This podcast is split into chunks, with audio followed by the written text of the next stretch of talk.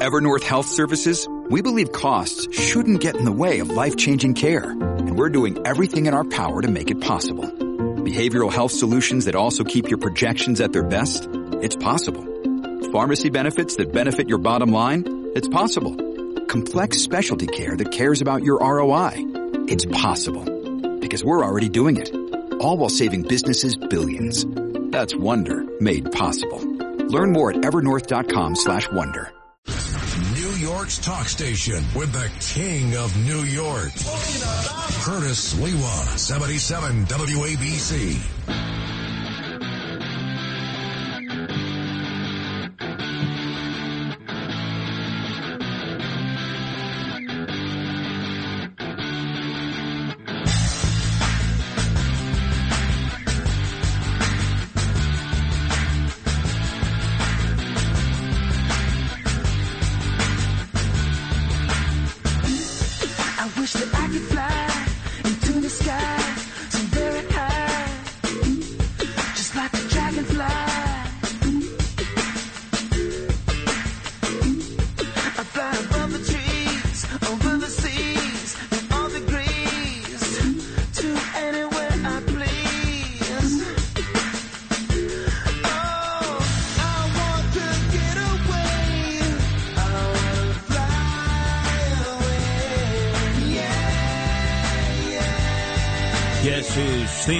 Song this is?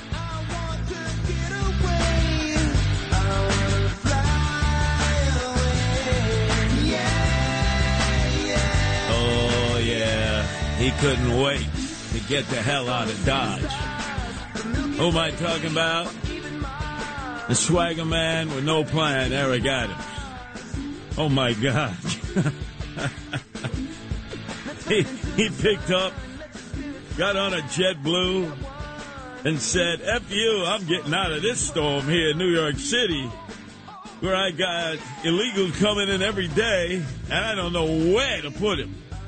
My latest uh, dream is to put them in tents in the uh, parking lot of Orchard Beach. Man, is that a dumb idea? Uh, just about as dumb as putting them on mothballed o- ocean liners in the port of New York, Brooklyn, and Stapleton and Staten Island. So he decided, with all the mishigash going on here, that he just have to get out of town. In fact, he actually made reference to the song that we have said is his theme song. Please get that ready. I'll let you know when to play it because we've got some musical chairs here. Generally, when I come on a Sunday night to finish up my Quinella, five shows that I do over the weekend at WABC, where the acronym ABC is always broadcasting Curtis.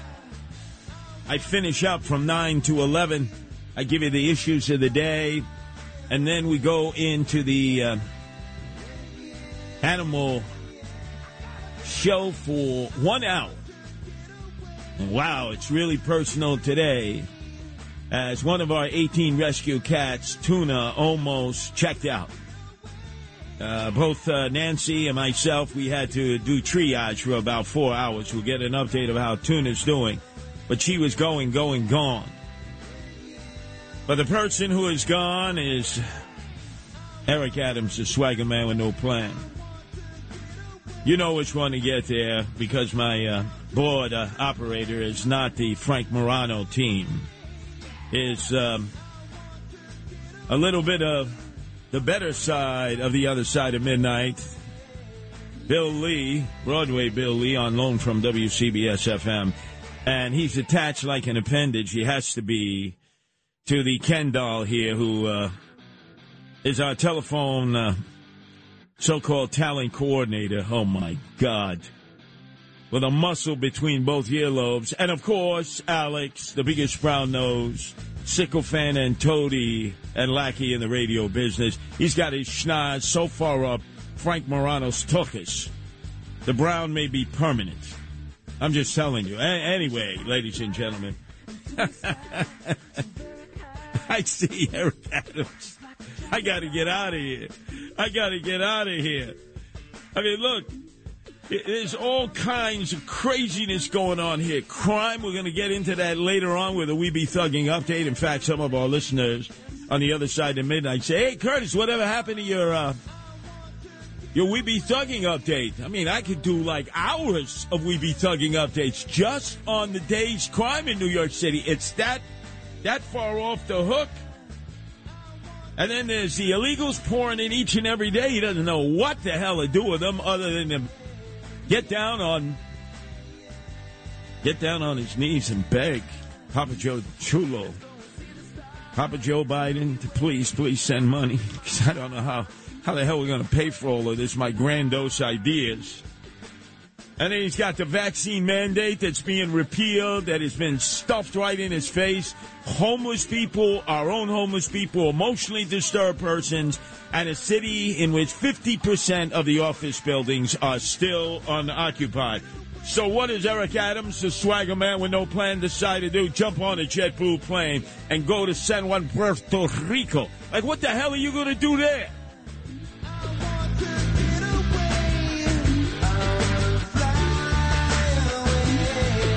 God, did he fly the coop? But before he flew the coop, he hooked up with the New York City Transit Police who uh, sang to us over and over again. And you're going to hear from my report later on. Anyway, you go to Facebook at Curtis Sliwa, Facebook at Curtis Sliwa. You are going to see a crime that is going to so appall you. In the train station at Howard Beach, the A train connection to the JFK bus that so many turistas take. This guy comes out of nowhere, this black guy wearing all red sneakers. He tries to grab this one guy, he gets away, and then he grabs a female, and I mean, he viciously pounds this female. When you see this, some of you will have to turn your video off. You, you won't be able to stomach it. Even I, when I looked at it the first time, and I've seen everything, I said, oh my God, that's a woman. He's stomping the hell out of her. He walks away, comes back, and continues to stomp on her. You got to go to Facebook at Curtis Sliwa, Facebook at Curtis Sliwa, or Twitter at Curtis Sliwa, Twitter at Curtis Sliwa. Again, the Howard Beach station of the A train, they completely converted it so that tourists can take that A train into the city. Take a bus from the JFK terminals. I would never recommend that. You're out of your freaking mind to get on that A train. hey, you know, nice bus ride, you know. yeah, yeah, you got you coming in from JetBlue terminal. You take the bus over to Howard Beach Station, nice, pristine, brand new, and then you get on that A train. Oh my God.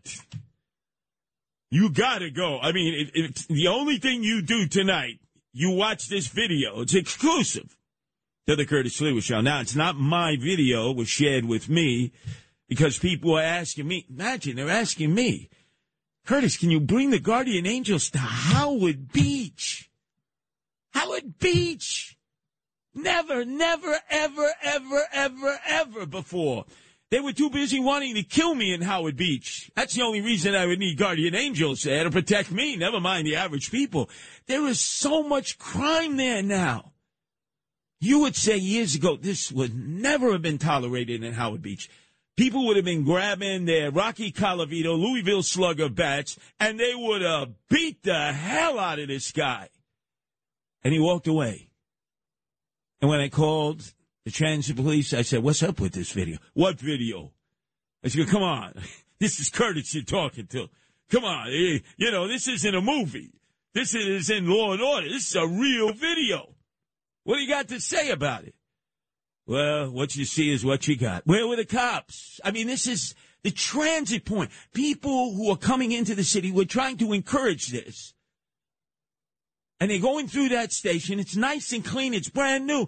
And you see this monster, this enemy of society. No cops, no security, no nothing. Almost kill a woman in front of us. Kill a woman. And you know, the calls, my, my, my cell phone is blowing up. I had to turn it off because I'm doing the show. Curtis, could you come out to Howard Beach? And, and I say, hey, is this Joey? Joey, You were part of a group that wanted to kill me, right? 20 years ago. It's all right. Uh, we, we're not moving to Florida. But please, Curtis, bring the guardian angel to Howard Beach. We're already in Bay Ridge, Dyker Heights. I would never, in my wildest dreams, have ever assumed that. People are putting up posters on the R train station because people are perving women. And they're saying, you try to perv me again, I'll slice your nuts off. That's right. I'm sorry, uh, Broadway Bill Lee. Uh, grammatically not correct. But I mean, people are so frustrated. No cops.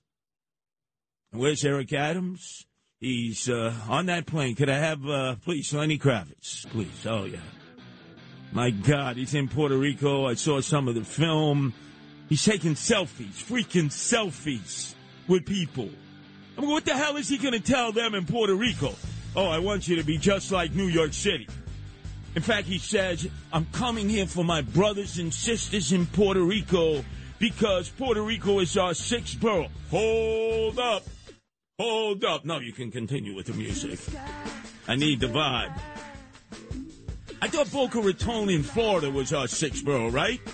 All the Altacacas go to Boca Raton. That's where Sid Rosenberg is originally from. By the way, Sid's got a problem with Rosh Hashanah tonight, the beginning of the new year. Okay, that's party hardy, right? Well, what was that? I'm the man. Yeah, you're the man, all right. He's partying, you know, he's drinking the Manischewitz. Oh, that's right, he doesn't drink anymore. Oh, he'll be on the wagon. So he's celebrating New Year's like all Jews are. And then they're praying to Hashem, they're davening. Please, Hashem, write me into the book of life because by the time of Yom Kippur, about 11 or 12 days later, if Hashem has not written you into the book of life, you're dead. It may not be right away, but you ain't making it through the year. Sorry. My God, man, that's that's Old Testament. Eye for an eye, tooth for a tooth. And you know, Jewish listeners, you can walk over to the nearest waterway. You can put breadcrumbs in there like the tradition says you do. Ain't gonna help you. If Hashem forgot to put you, your name in the book of life, or he purposely decided, Sid Rosenberg, that's it. I'm not putting your name in because you want to be a freaking Italian. You always did. You wanted to be one of those Gentiles. That's why you're you're being featured in the Bamboo Lounge, the movie that's coming out about the mobsters choking on their lobsters. And instead of playing Chris Rosenberg, a Jew, you demanded that you play the part of an Italian. He's got a lot of splaining to do. I'm the man. Yeah, you're the man. Maybe to us, but not to Hashem. God, I don't know how he convinces Hashem to write him in the book. Got to write in the book of life. If you're not in the book of life, that's it. It's over. Who was that person? I want to beat him up. No, you can't beat up Hashem. You'll never be in the book of life. I got to save Sid Rosenberg from himself. Got to listen to him tomorrow morning, 6 to 10. It's his New Year's, but then in about 11, 12 days, Yom Kippur, uh-oh. That's as serious as a heart attack holiday. So anyway, um, let's face it, Boca Raton is the sixth borough of the city of New York. Now, that hurricane that DeSantis has declared a state of emergency about is going to fly right through Cuba, probably take out that island on uh, Monday night, and slam into Florida by Tuesday, the latest Wednesday. So let's say hypothetically, and let's hope this is not so, it takes out Boca Raton, right? The sixth borough of the city of New York. Do you think Eric Adams is going to volunteer to go down to Boca Raton or anywhere in Florida to help all the Altacacas, all the New Yorkers down there who own a second home? Hell no. He wouldn't even go to the Texas border at the invitation of Governor Abbott to see the craziness, the insanity of the invasion at the border. He said he's going to Puerto Rico because he says, now get this, we're all tied at the hip. It's all in the hips. It's all in. Wait, wait now. It's all in the hips. Yeah. It's all in the hips. It's all in the hips. It's all in the hips. It's all in the hips. Get off of me. It's all in the hips. You're just easing the tension, baby. It's all in the hips. I'm on tonight, you know my hips don't lie, and. My hips don't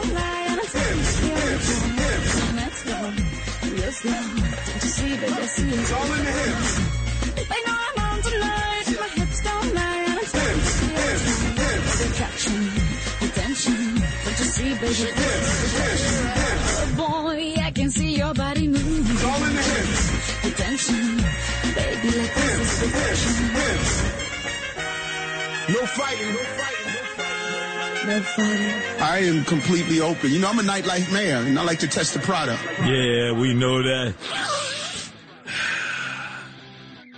By the way, I understand from some of my Puerto Rican guardian angels in San Juan, they actually operate right outside of San Juan in Levittown, that he and the city entourage that we're paying for are staying at the Condado Ocean Club, raising the roof tonight to the wee hours of the morning, entertaining the Bitcoin bandits, the blockchain rip-off artists and the cryptocurrency Ponzi schemers who actually have bought McMansions in Puerto Rico because the Commonwealth has given them a tax shelter.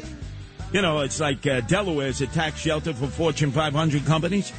Puerto Rico, which used to be a tax shelter for the pharmaceutical industry and for the oil and petrochemical refineries, is now a tax shelter for the worst bandits in the world the Bitcoin bandits, the blockchain bandits, and the cryptocurrency Ponzi schemers. He's probably meeting with them, whining, dining, and getting pocket line. Show me the money. And then he's on his way to the DR. Like, excuse me, you want to see Dominicans, like, go and deal with the crime in Washington Heights and Inwood. Plenty Dominicans up there. God, this guy. Oh, oh, oh. And by the way, he wants to tell us that the subway crime, I, I got to play this as many times as I can, that it's not real, even though it's up 80%. Broadway Billy, when you take that number train, one train on Broadway, and you see all the craziness on there, you're wrong. You're yeah, you're you're, you're wrong. You're it's your perception. We have a safe subway system. Transit police officers, they have done their job. What we must do is remove the perception of fear. Cases like this aggravates the perception of fear. Uh, when you see homeless individuals with mental health issues not being attended to and given the proper services that add to the perception of fear. And so what our battle is in the subway system is fighting the perception of fear. The perception, not the reality. I mean, what drug does this guy take? I mean, seriously. How do you walk through life and not know there's a major crime and street crime problem in New York City? Unless you're taking some mood elevating drugs, ecstasy, Molly, in the wee hours in the morning.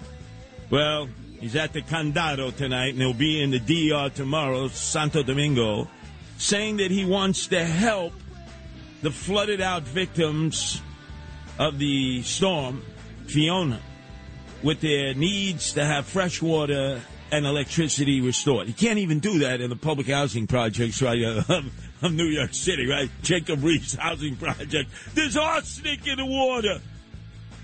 We got no lights. We got no heat. Oh, but we're gonna go to San Juan in Puerto Rico and Santo Domingo in uh, the DR, and we're gonna provide them with fresh water and electricity. We can't even do it here in the poor and impoverished public housing projects. And then, oh yeah, the MTA chairman, money taking agency chairman. He really runs the buses and subways because you never see Kathy Crime Wave Hochul, the governor who's in charge of the MTA. And, you know, they're trying to slam that congestion pricing right down our throats $9 to $26. They still haven't figured it out. Every time you come into the city and go below 60th Street in Manhattan, and you know what he's calling all of you like me who are fighting against that? We're traffic deniers. We have uh, uh, climate deniers. We have election deniers. It seems like we now have traffic deniers. What the hell is he talking about? Traffic deniers. The city is not back to 100% capacity. Traffic deniers. I mean, where did these guys whip this crap up from? The money taking agency. Oh, yeah. Oh, yeah. But wait a second. Up next, we have to wrestle with the political correctness that has affected our military academies, West Point, Annapolis, and Maryland. It's affected the Coast Guard Academy in Rhode Island. It's affected, uh, well, not yet the Marine Corps. They're working on the Marine Corps. But it has affected the Air Force Academy in Colorado Springs, which used to, in Colorado, not be liberal like Denver. Oh, no. It was the epicenter of evangelical and holy rollers. Wait till you hear the terminology that the United States Air Force cadets must use. And also, I want to describe for you Bisexual Visibility Day. Isn't that sort of an oxymoron? Like, how do you know who a bisexual is, right? Yeah, you, it, it's Bisexual Visibility Day. I wonder if I can proclaim that on WABC because, first off, it's none of my BIB business. And how the hell would I know that somebody's a bisexual, a pansexual, an asexual, a homosexual, a heterosexual, or one of 68 different terms of sexuality that is driving me crazy? 1 800 848 9222. That's 1 800 848 WABC.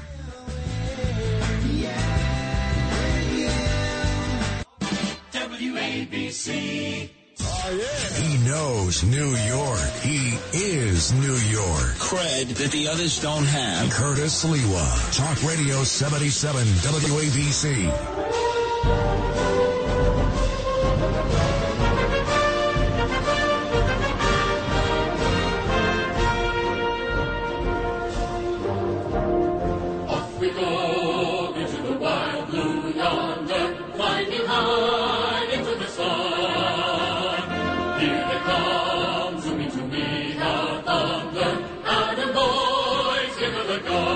Air Force Academy, Colorado Springs. Now, Colorado is a very interesting state. It's a purple state. You go to Denver, very blue. You go to the University of Colorado Boulder, where they started 420 puff puff pass every year. That's right. Ken gets excited. He is that. Oh my God! Is it April 20th yet? Puff puff pass. No, calm yourself down. Very liberal. But then you go to Colorado Springs, which is the home of the Air Force Academy. Very conservative, and a lot of evangelicals, holy rollers, and cathedrals. You know, cathedrals, but they're supersized. But the Air Force has decided that they had to impose upon their cadets the gender inclusive training that tells cadets to not use the term any longer, any longer, mommy and daddy. Nope. Cannot call them mommy and daddy, even though they nurtured you, even though they supported all your endeavors, even though you got busted, right, for smoking uh, reefer, and they bailed you out of the situation so that eventually it was expunged from your record so you could go to the Air Force Academy. There's no more mommy and daddy.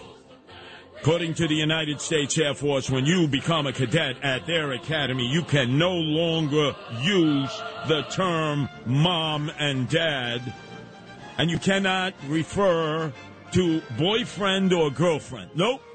That's it, or you're off into the brink.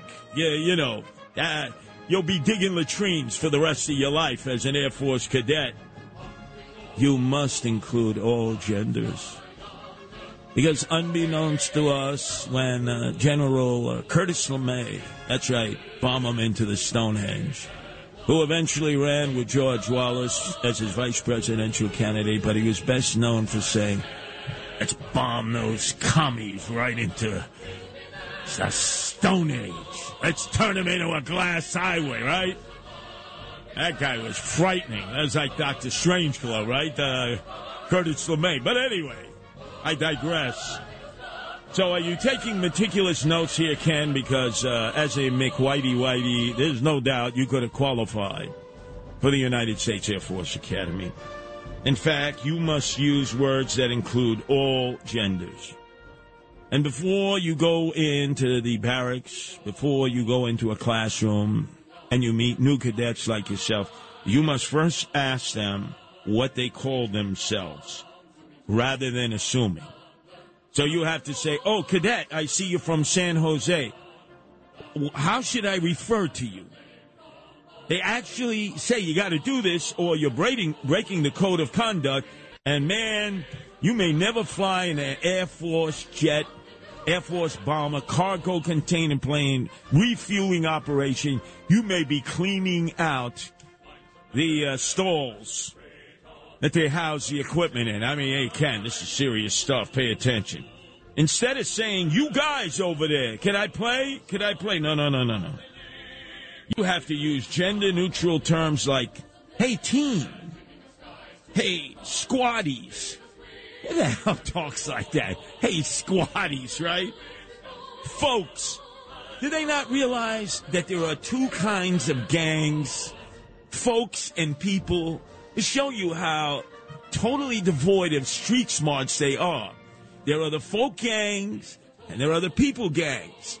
And all different street gangs, whether they're in Chicago, LA, New York, wherever they might be, have to fall under the banner of the folks gangs or the people gangs, right? The peeps. Now you know what that means. If all of a sudden you have to refer to people as folks, oh, you a folk? Let's get it on right here. Cause I'm a peeps. This is crazy. And you must use the term that is synonymous with the South. And especially with people like you, Broadway Bill Lee. Black people. Yo.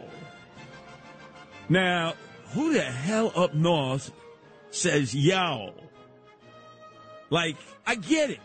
You know, down south, the crackers, they say yo. The blacks, they say yo.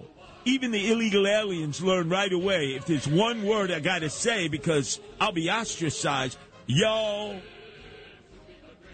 Does, how dumb does that sound? You're in the hallways of the United States Air Force Academy in Colorado Springs. Yo, what do you think y'all are doing, huh? Dumb. And you must use, Ken, understand this, person centered language such as people with disabilities instead of the disabled. Remember that. You can't say disabled. You know what we used to say? We used to say handicapped, crippled, uh, crippled first, then we said handicapped, then we said people with disabilities, right? Well, that's what it has to be. Always people with disabilities, not the disabled. And transgendered people rather than transgenders. Now, what's the difference? Transgendered people as opposed to transgender. I'm telling you, Ken, you don't speak properly at the Air Force Academy in Colorado Springs, you're going to end up in the break. Maybe even in Leavenworth for not using the proper gender language.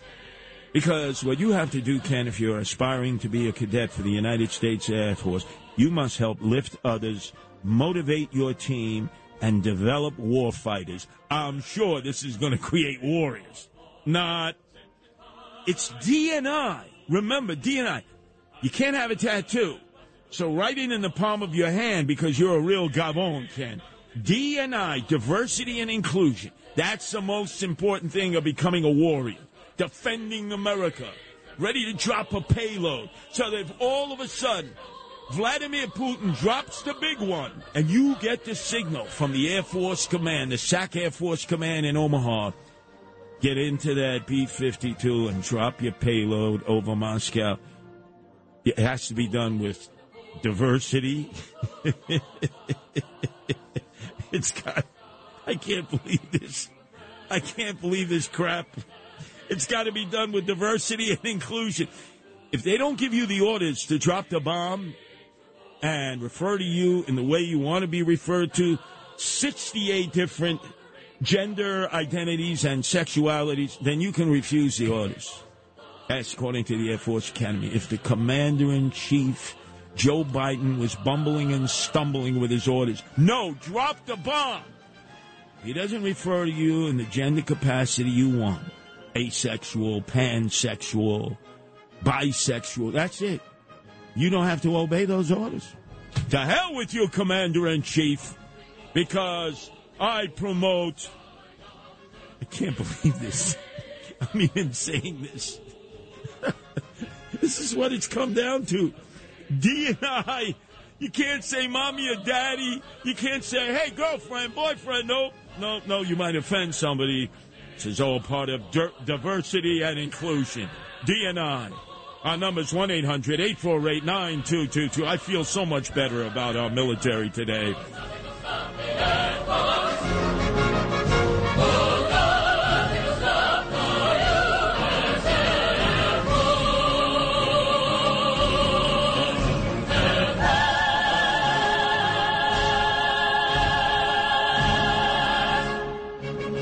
Now, if I were to assume because you hit the high notes, Ken, that you might have had a propensity to be a homosexual. That's it. I'm going to the break. Leavenworth. And this all comes on the heels of what has been announced officially in New York City by a city council, a city council that has too much time on its hands. I don't know if, with your many years of experience at WCBS FM, uh, Broadway Bill Lee, FM standing for freaking morons, feeble minded, fornicating madly, free marijuana, and of course, Frank Morano. You knew that our city council declared yesterday Bisexual Visibility Day. I wouldn't know a bisexual if a bisexual stood in front of me. That's the whole idea. You don't know. They could just as easily have sex with a man or sex with a woman, but they're saying that the label bisexual has opened up people's eyes to the fact that all attraction is fluid and ever shifting, which is related to a very strong sense of self worth. It gives you the language to talk about your feelings and feel proud to label yourself bisexual. Like, who the hell cares? You can be whatever you want. This is America, right? But you got to wear now a little button on bisexual visibility today. I'm proud to be bisexual. Okay, great. That's that's that's fine. I'm really impressed, right? I don't care. You see, if you're gay or straight, for example, you get you understand that because that's shown in films, that's shown in documentaries, that's that's brought up in public discussion. But when the hell is bisexuality ever discussed publicly? Never which leads to low self esteem and a desire of a bisexual. Now, this according to the city council.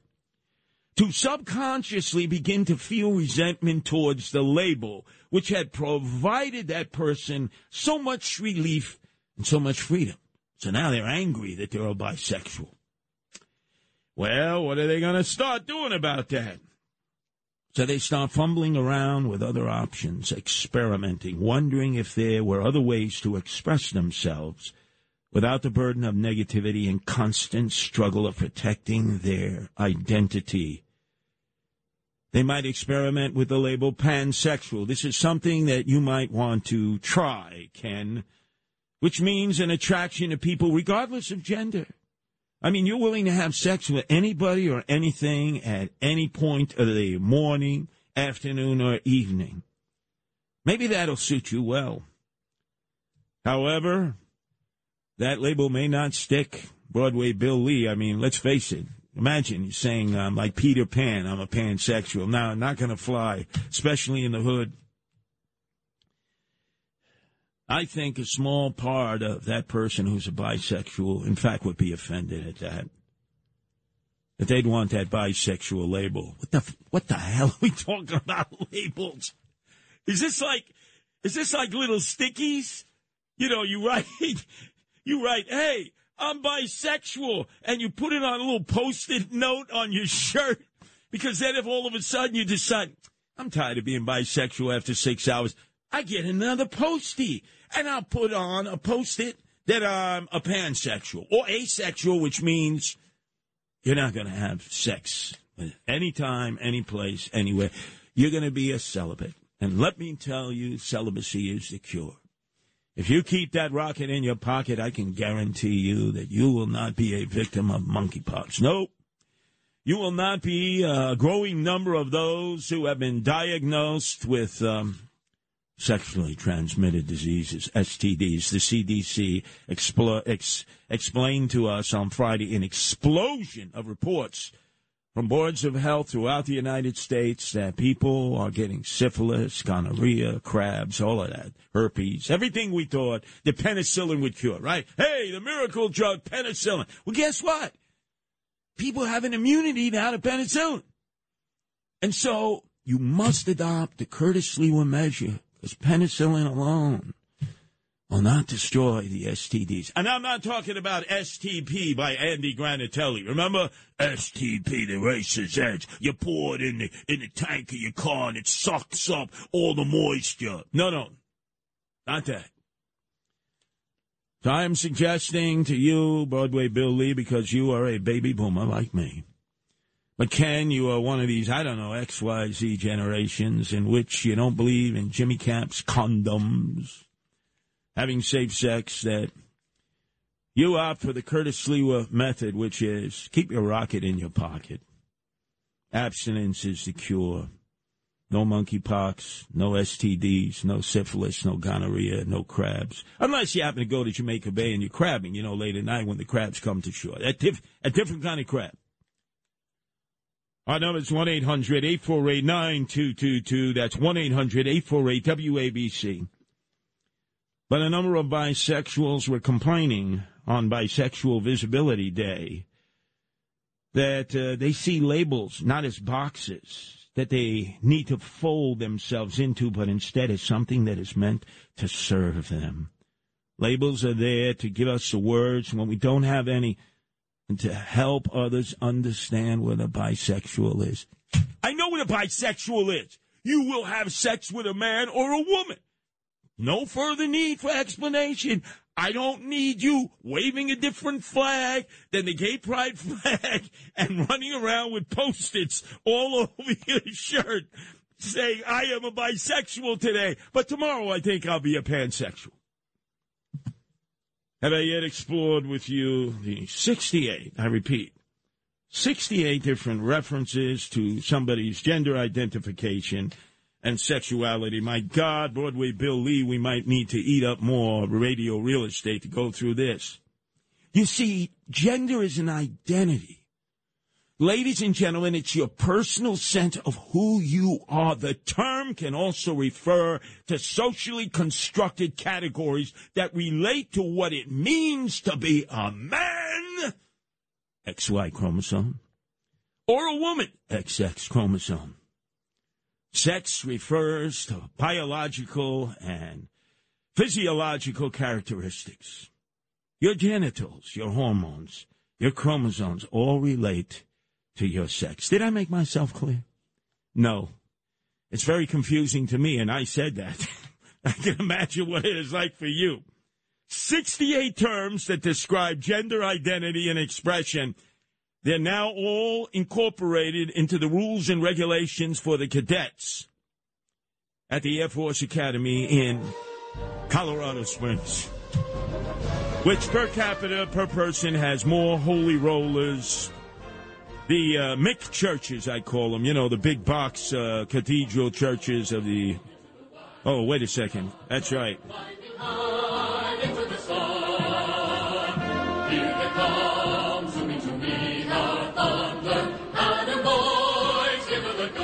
How about this? I get a tattoo. I go into Denver on the sly. I get the tattoo. AFAB. AF, right? Air Force. I could fool my instructors which means assigned female at birth. Doesn't mean I'm a female. How about that? AFAB, right? I'll fool everybody with a little technology.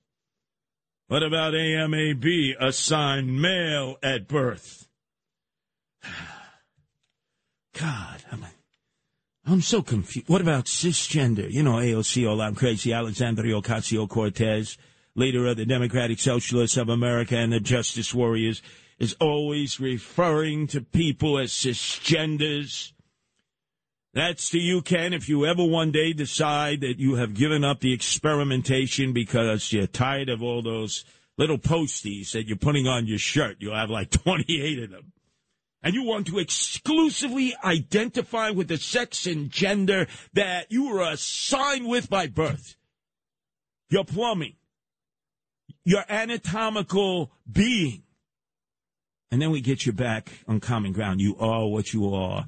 Although I'm not quite sure what you are, Ken. And I don't want to offend you because I understand at any given point, hour by hour, day by day, week by week, month by month, you might pivot and decide that you're something completely different. Maybe one day you'll be feminine of center. This describes people who experience their gender as feminine or femme. Some feminine of center people also identify with the word woman, but others don't want to be a woman. No, no, no. Shh, God. Or maybe Bill, Broadway Bill Lee of WCBS FM. You know, you used to frolic over there WCBS FM. It used to be like Plato's retreat, right? Constant sex and orgies. And you're just, you're just tired, right? You get up in years. You just want to go to a retirement home and don't, don't want any labels at all. How about gender apathetic? It describes someone who doesn't strongly identify with any gender or with any gender labels and it's just basically said, I've, I've given up. I just want to die in peace. I'm going to Florida and I just want to freaking die in peace. How about that? Gender apathetic, huh? We can spend hours doing these. And I'll put everybody to sleep. Our number is 1 800 848 9222. That's 1 800 848 WABC. WABC. Check this out. No one knows New York better. The founder of the Guardian Angels, Curtis Sliwa. And you can't compete against that. On 77 WABC.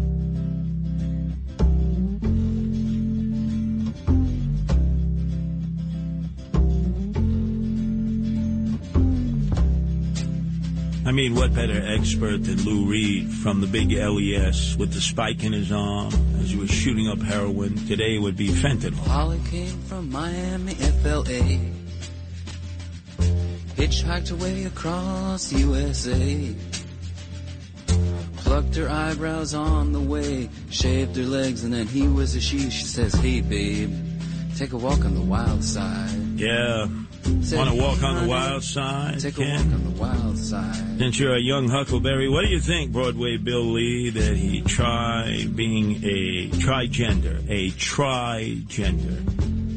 That means your gender identity, Ken, is the experience of having three gender identities simultaneously. You know, like Sybil has multiple personalities. You know, you could have three different gender identifications as a trigender. Wow. But let me caution you, uh, Ken, as you get all frisky and you're now thinking, gee, I can go down to Delancey Street. I can go hopping from bar to bar.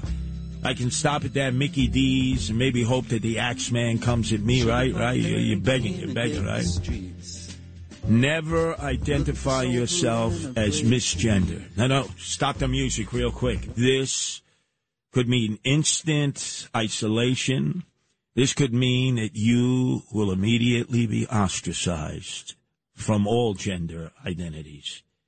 Because misgender is the act of referring to someone's using a gender pronoun or gendered language that's incorrect, inaccurate, or not inclusive of the person's actual gender identity. You will be labeled a pariah. You will be exiled from Delancey Street and the stroll. Back with the music. You know, that's like the warning on a label, you know, when you smoke. You know, this could be hazardous to your health, you know, cancer stick, doesn't matter, you still smoke, right? But I felt it was incumbent upon me to tell you, Ken, because you're such a stunad. Never, ever, ever use the term misgender. Well, that's it. You might as well go tend a flock of yaks in Tibet or Mongolia. You will be persona non grata here. I felt I did my my duty there. Let's go to Patty, who's calling all the way from the Irish Riviera, Rockaway Beach. Your turn to be heard here at WABC, Patty. Cur- Curtis, I love talking to you and I love listening to you. You crack me up. And I think that you made a good point in talking about the GA, which is gender apathy. And I think that's the way this country is going. We don't care. There's no why do we care so much about gender? I don't understand it. But this is what we have to talk about 24/7 is the gender of somebody. I am, though, concerned uh, because at one point, Broadway Billy, when he was at WCBS, was known as a stallion. This guy just wouldn't stop. And now he says he's gender apathetic. That's it's all over. Patty, can we get him injections of testosterone? I don't know, Cialis, Levitra. you got to help I don't Broadway know. Billy. I don't know what the solution is, but I do have a question for you. Yes. What do you think is going to happen to the national holidays known as Mother's Day and Father's Day? Gone. Because this, I, I understand that, but this is Mother's Day is the biggest celebration that we have in this country, next to maybe Christmas, and they want to take that away from This, all the mothers out Patty, there. this is what they will birth. do. I, I, I, I'm looking into my crystal ball. I know the minds of the wayward hipsters and millennials. They will say they will conflate the two holidays, right? Mother's Day and Father's Day, and it will be one day, Parents' Day, which in, in, encapsulates and incorporates everybody. Parents' Day. Yes, but doesn't that we're talking about the not offending anybody. So why do we have to offend every mother out there who has given birth to a child? That's offended. That's offensive to me. Wait, Patty, are you not aware that you alone don't give birth to children? Are you not aware that the Democratic Men Party, give- the Democratic Party says that men can give birth? Yeah. How do you Men know do they? not- how do you know birth, they don't have a menstrual cycle, Patty? do you look down their Men do BVDs, not their fruit of the loom? They, they do not have uteruses and they do not have ovaries. We know what an XY is and we know what an XX chromosome is. This is just insanity, and this is why I love listening to you. I, Because I, you I, just I've had enough, crack me Patty. I've had enough of this. I've just come to the point of accepting the fact that, yes, it's not just women who can have children. And remember, I'm warning all of you guys out there women are not going to need us. It's coming. You won't even have to make a donation in a petri dish. They'll be able to clone their own. And that's it, guys. Then you better self pleasurize. It's over. You care more about your damn guns than you do a woman's life. Oh, yeah. They can clone their own. And when you got a banshee whale like that, How do I have less rights than my mother? God, I would become asexual. I really, truly would if I had to listen to that on a regular basis. Rolling back the clock on women's rights and bodily autonomy is pathetic. Later on, we're going to hear about Oktoberfest, what German women are doing. That's right. They're withholding sex if their men partners, we have to be very clear which partners, eat meat.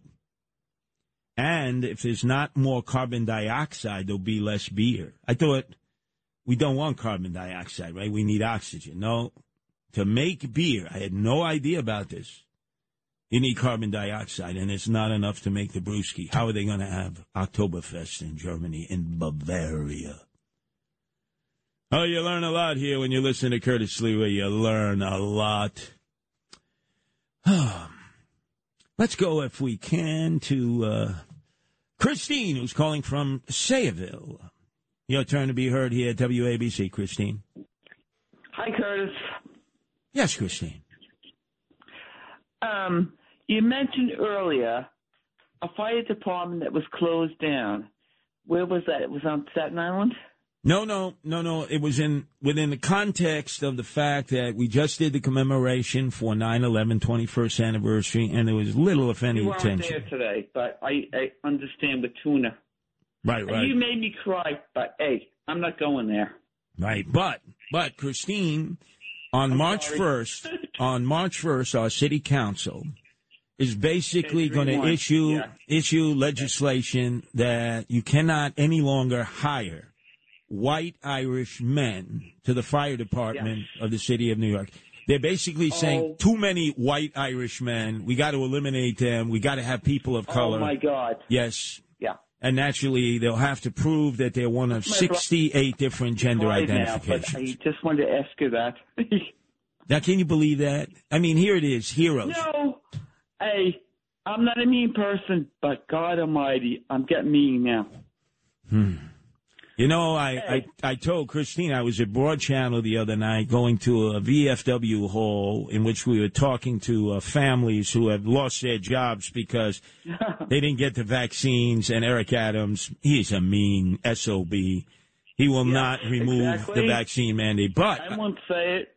I passed. But I pa- can. I passed the fire department, Christine. I passed the fire department in Broad Channel. They were shocked to see me there.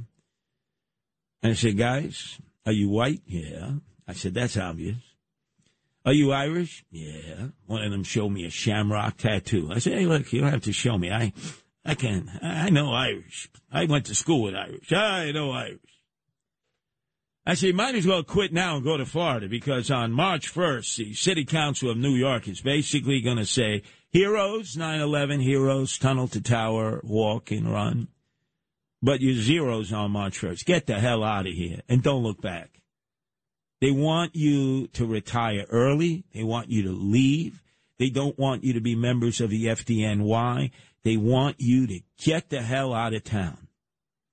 Because they say there's not, we go back to that DNI situation. It's not enough uh, diversity. And what does that stand for, Ken? DNI? I I hope you took your lessons and you understand what DNI stand for. Oh my God, you're failing right now. You better get that straight because I'm sure H&R here at WABC is going to catch up to all this nonsensical language. Diversity. Oh God. Diversity and identity. Identity.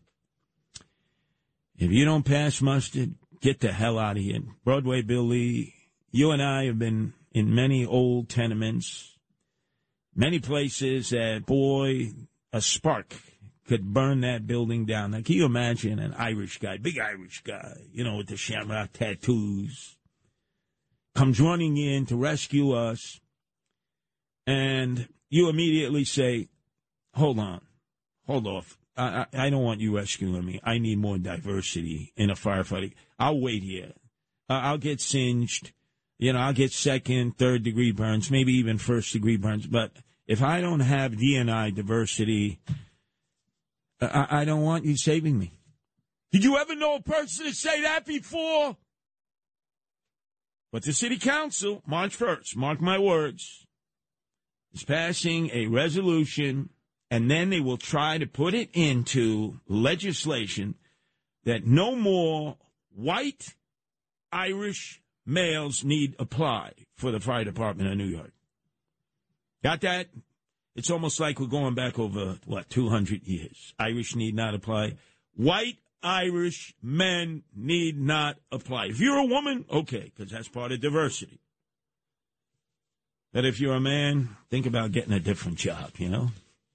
Hey, you know, go hang wallpaper for a living. What the hell? You know, day labor, right? Go out there and you'll be a minority. You'll know what it is to be a minority as you stand out there and you wait amongst the many Hispanics and illegals and you're hoping beyond all hopes that you get picked up that day so you can get one day of pay, right? And you will be diversifying the day labor crews. You'll be doing something good. You'll be a mensch. I kid you not. I kid you not. This is what's happening. And by the way, let me give you a heads up. Because Eric Adams, the swagger man with no plan, who's flying off to Puerto Rico and then the Dominican Republic to avoid having to deal with the illegal aliens pouring in, is setting up the 110 City in Orchard Beach, the parking lot. Guess what? If you're in the Rockaways, Belle Harbor, Neponsit, oh boy, shit is really going to be upset at this. They're looking at Floyd Bennett Field right there on Flatbush Avenue before you hit the Gil Hodges Bridge, a.k.a. the Marine Park Bridge. And if that's not good enough, the old Fort Tilden, which is right there before you hit Breezy Point. You know, it's called You got to share. You got to keep something in your own backyard. Oh, yeah. Eric Adams, the swagger man with no plan, is going to stick it to you. So next time you see him, you know what you should do in Gaelic? Learn the nastiest, foulest language imaginable and let him know what you think about his plans to bring in all these illegal aliens and treat them better than all of you who pay your taxes, are law abiding, raise your kids, and most importantly, contribute to our economy. Remember that. New York's talk station with the king of New York. Curtis Sliwa, 77 WABC.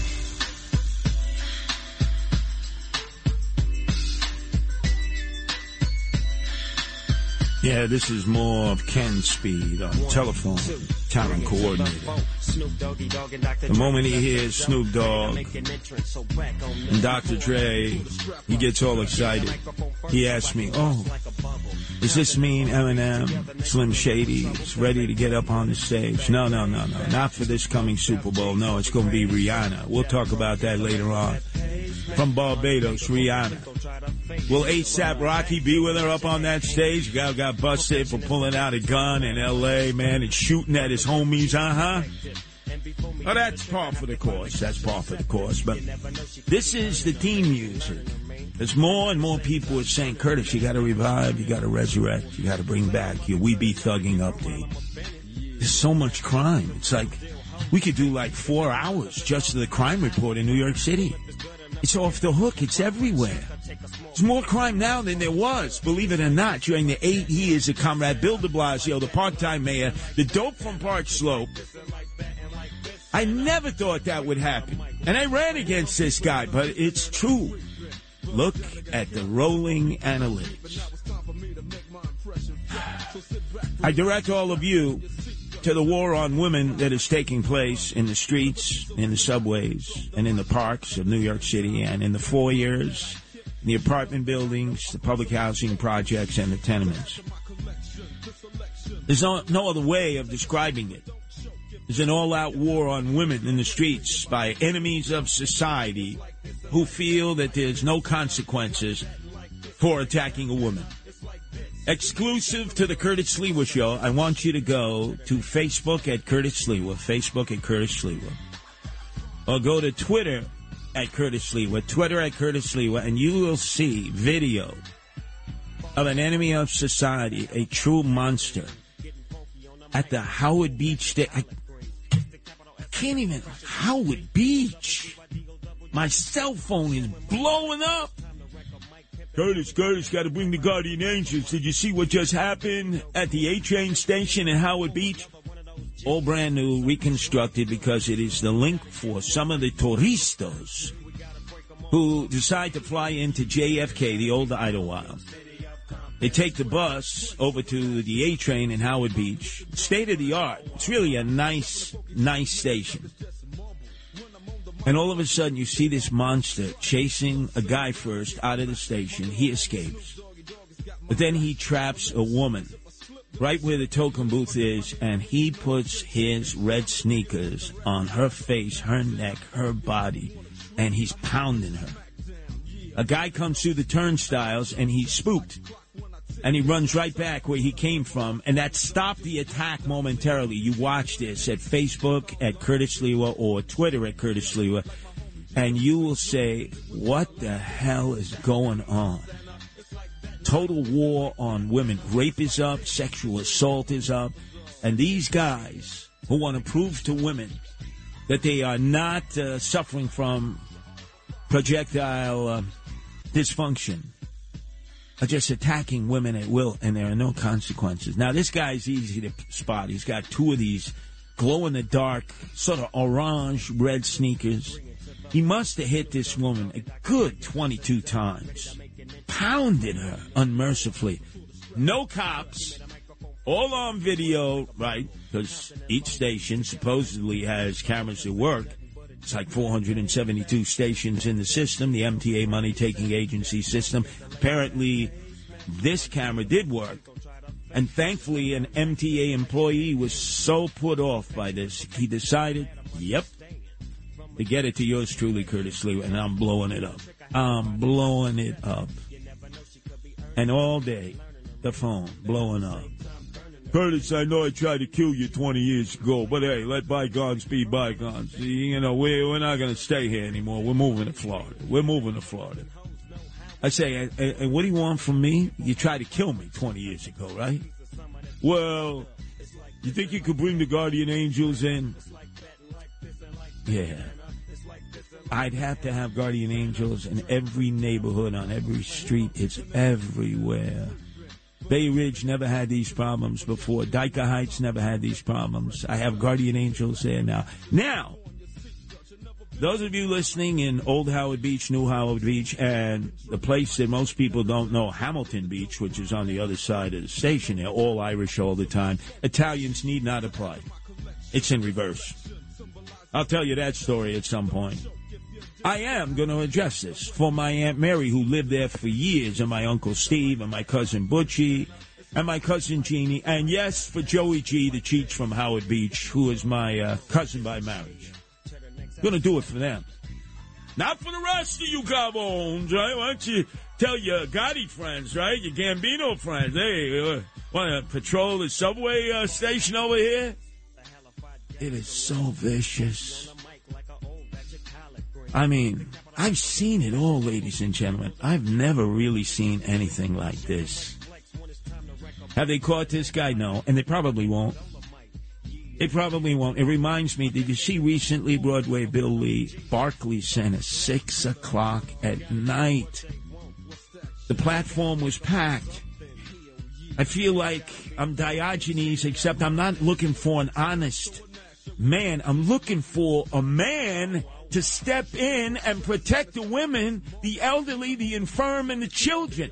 What the hell happened to your coolions, your huevos out there? Have they become cocktail onions? This woman is being viciously attacked at Barclays Center the other night. Six o'clock. Slashed in the face multiple times. Then a guy gets up coolly and calmly, walks up the steps. And what do you think the guys were doing? Filming it. You know, on their iPhone, their smartphone. He goes up into the lobby area, the connection to the Long Island Railroad, and he knocks out another woman, knocks her out, and walks out of the station onto Atlantic Avenue and Fourth Avenue like he got it. How come there are no police at Barclays Center? I mean, there should have been MTA police for the Long Island Railroad there. Should have been NYPD. Nothing. There are no police. It's all BS. They're not there. I rarely, if ever, see them. I rarely, if ever, see them. Again, this is a crime like so many crimes affecting New York City. It's like we're Fear City. I feel like it's a Kurt Russell movie, Escape from New York. And I do understand people in Bay Ridge, people in Dyker Heights, they're putting the for sale signs up. They've had it. They've never had crime like this before. And I'm sure it's happening in New Howard Beach, Old Howard Beach, and the beach that nobody knows, Hamilton Beach, and Broadway Billy. That is not a blender. That is a, a neighborhood, and they want to keep it that way. Their neighborhood. ew. You got houses that are right over Jamaica Bay on those uh, stilts. I don't know, on a hot summer's day, you know, with the smell. Uh, but ain't nobody going over to Hamilton Beach, I can assure you that. Italians need not apply. Stay over there at Howard Beach, the Irish will tell you. And then to add insult to injury, which makes me say, Eric Adams, swagger man with no plan, you've abandoned the city. You you you went to Puerto Rico. You're going into DR tomorrow. You say you're there to help. What what what can you do? You can't do anything for this city. You're impotent. It's been ten months, nine months. You haven't done a damn thing. That's all I get. People complaining. Oh, he promised he was going to do this. Prom- well, guess what? He's had it. I guarantee you this is going to be the first of many trips out of the city because he's got no plan, especially to deal with all these illegals flooding in. So again, I ask the question, if this new storm that will turn into a hurricane that by Monday night will hit Cuba hard and then gain more, more strength and hit the mainland of Florida the latest Wednesday. Governor DeSantis has already declared a state of emergency. There are a lot of New Yorkers who live down there, especially Boca Raton, the sixth borough. Will Eric Adams offer to go down there and help DeSantis? Of course not. He wouldn't even go down to the border in Texas at the invitation of Governor Abbott to see for himself the invasion taking place. Now, luckily, I've been down to the border many, many times through the 80s and the 90s. But he's never been there. He has no idea, and he's not even willing to go and check it out. How the hell are you going to help Puerto Ricans underwater in Puerto Rico, Dominicans underwater in the DR, when you can't even help us here in New York City? Speaking of the DR, which uh, Eric Adams will be in tomorrow, I know one of the people who will not be visiting with him is Jose Alba. You remember the name Jose Alba? Worked in that bodega, right? Uh, the Blue Moon bodega right there. And it's sort of where Harlem meets Washington Heights. And you remember what happened? Woman came in with her child, took too many groceries, her SNAP card had already been depleted. And Jose Alba, who had already owned the bodega himself, knew the business sideways, every which way, said, Lady, it's not registering. I, I can't let you take any of the products. So, in a huff and a puff, she tried to take uh, potato chips for her, her young uh, daughter. And he grabbed the potato chips, and I said, You can't have anything. I'm to get my boyfriend. Remember, I'm to get my boy toy. I'm to get my uncle. Who knows what she said? And this time, hey, the threat turned out to be real. Remember, the guy came back, menaced Jose Alba behind the counter. That's a rule I always had as night manager of Mickey D's up there in East Fordham and Webster when it was far worse than it is now. You cross that counter, you are a dead man walking. Every crew member that I hired knew that you weren't there to flip burgers, make fries, and stir up strawberry shakes. There were a series of weapons that we had secured right near the fryer, right over the grill area itself where you had the warmers. And then somebody came over that counter. We hit you 50 times before you knew what day it was. And then I personally would drag you in the back in the freezer and lock you in the freezer until the police officers took their sweet time back then from either the 5-2 on Mosholu Parkway or the 4-6 on Ryer Avenue to come and pick you up. And oh, sometimes the guys they they had those the the, the, the little freezies on their nose. And I'd kick them one right in the back of the head and tell them, don't you ever go over the counter. That's the DMZ. You don't do that. Then you might as well give the keys to the thugs and thugettes. It's over. Wawa's, Frankford, right? Oh, Frankford, Philadelphia, right? The city of independence. Wasn't that where Joe Biden recently was outside of Independence Hall and declared war on Republicans who are allied with Donald Trump, who are MAGA Republicans, right? He didn't go to Frankford. You know what happened just a few hours ago? Guardian Angels and Philly told me a huge, a huge mob of locusts went into that Wawa's. I love Wawa's. Jersey, Pennsylvania. Much better than 7 Eleven. Much better than those ever other pretenders. Wawa is the best. And they went through there and they tore it up in Frankford. And then they were outside fighting one another for two hours. Philly police! No shows. Krasner, the DA, hey, even if they got arrested, he would turn them loose. And the mayor in Philly, Kenney, is deciding should I stay? Should I go? Should I stay? Should I go? And by the way, the lieutenant governor, Fetterman, who's running against Dr. Oz, he would probably uh, present them with awards. The sons and daughters of anarchy, you know, like the, the bikers. Give them awards. Oh, you did a great job here. But you left a few items behind. You should have tore it all up. War on Wawas live at 11. Got to check it out if you happen to be in southern Jersey or in eastern Pennsylvania. You will see an all out invasion of that Wawa in Frankford, in which they tore up the store, but they didn't have enough. They went outside and they battled one another over their loot. Fighting for two hours. I mean, shooting at one another, fighting, stabbing. No cops.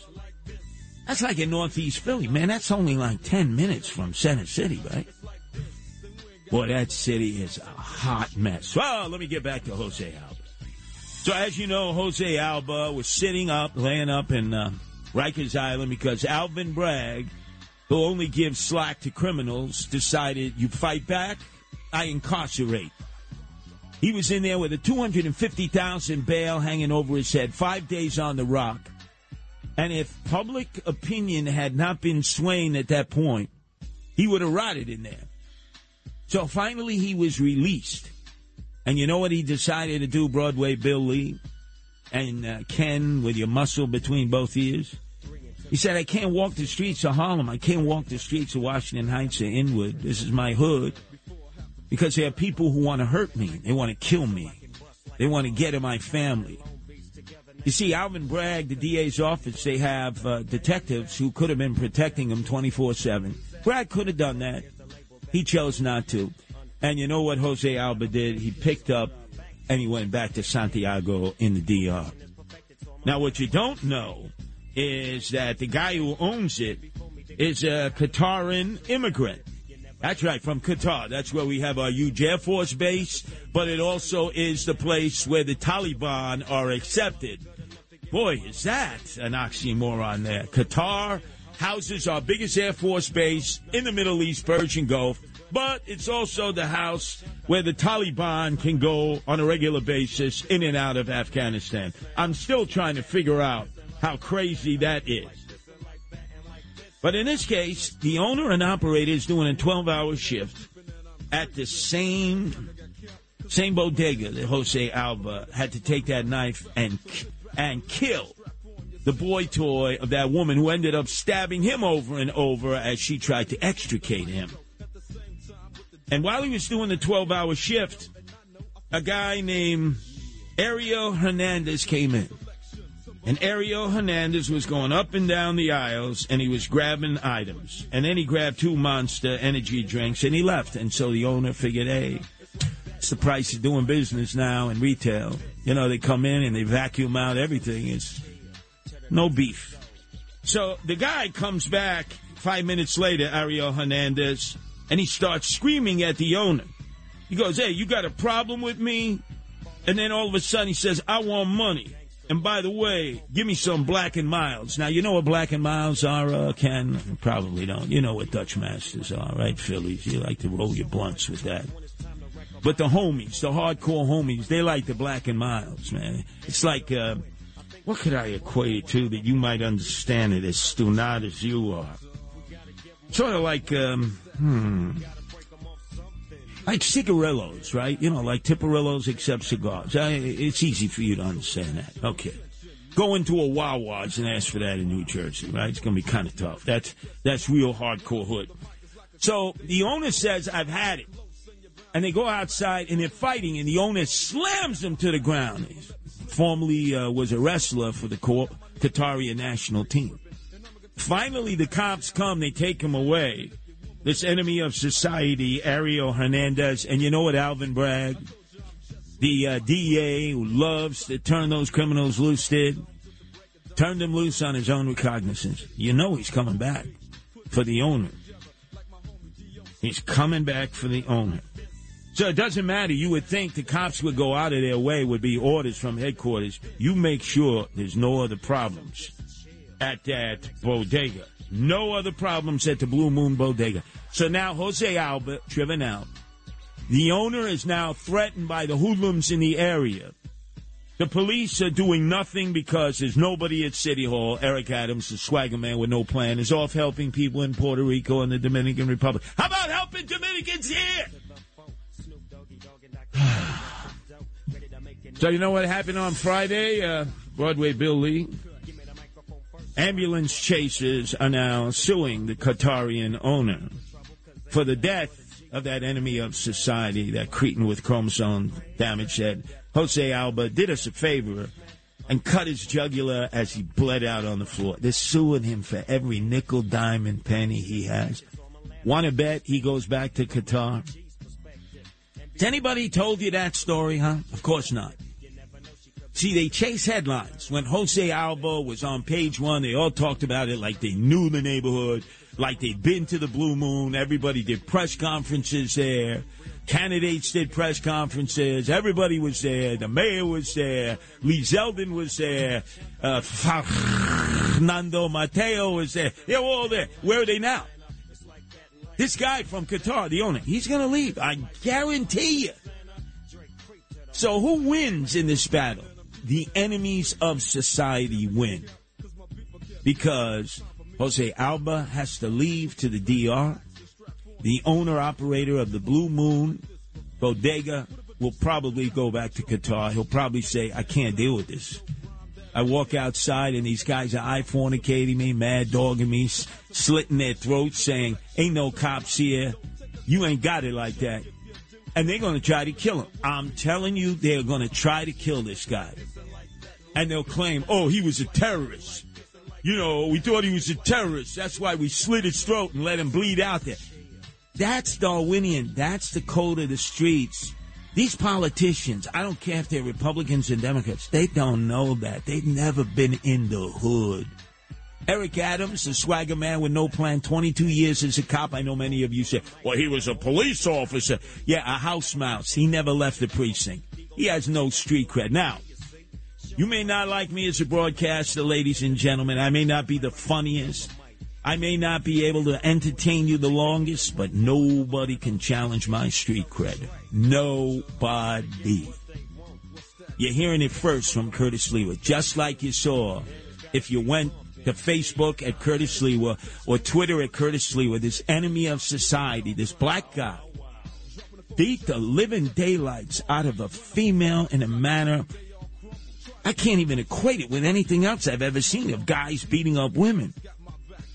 Probably left her for dead at the brand new station. Yes, in Howard Beach, Queens, which is the transit point for people going to and from JFK. They take the A train. Mistake. I would always advise tourists don't do that. But it's cheap. They take the A train and then they take the bus, the shuttle bus, to any one of the terminals at the old Idlewild, aka JFK, which at times is like a third world airport.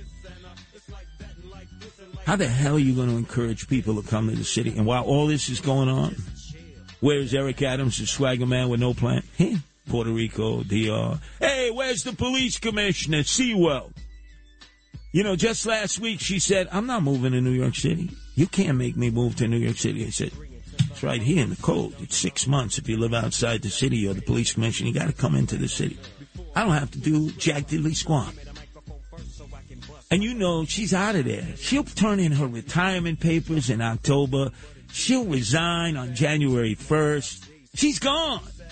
She's already missing in action. I know some of you, well, she gives good speeches. Well, what the hell? We could get a Toastmaster to give a good speech. We need a freaking police commissioner who's going to lead the cops in the war against the criminals, going to say in each and every precinct in the city, I got your back.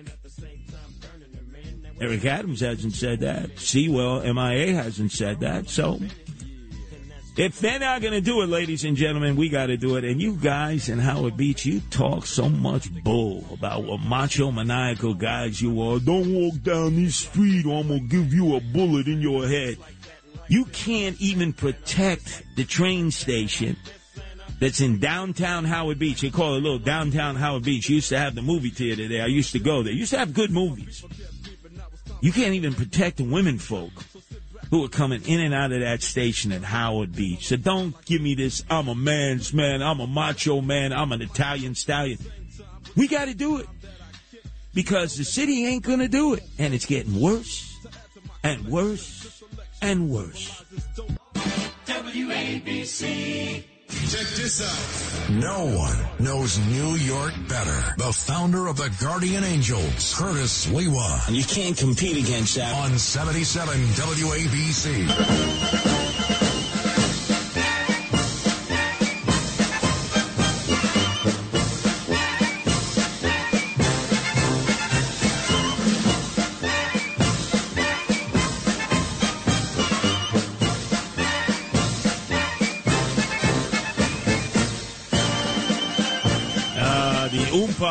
Music, which means Oktoberfest.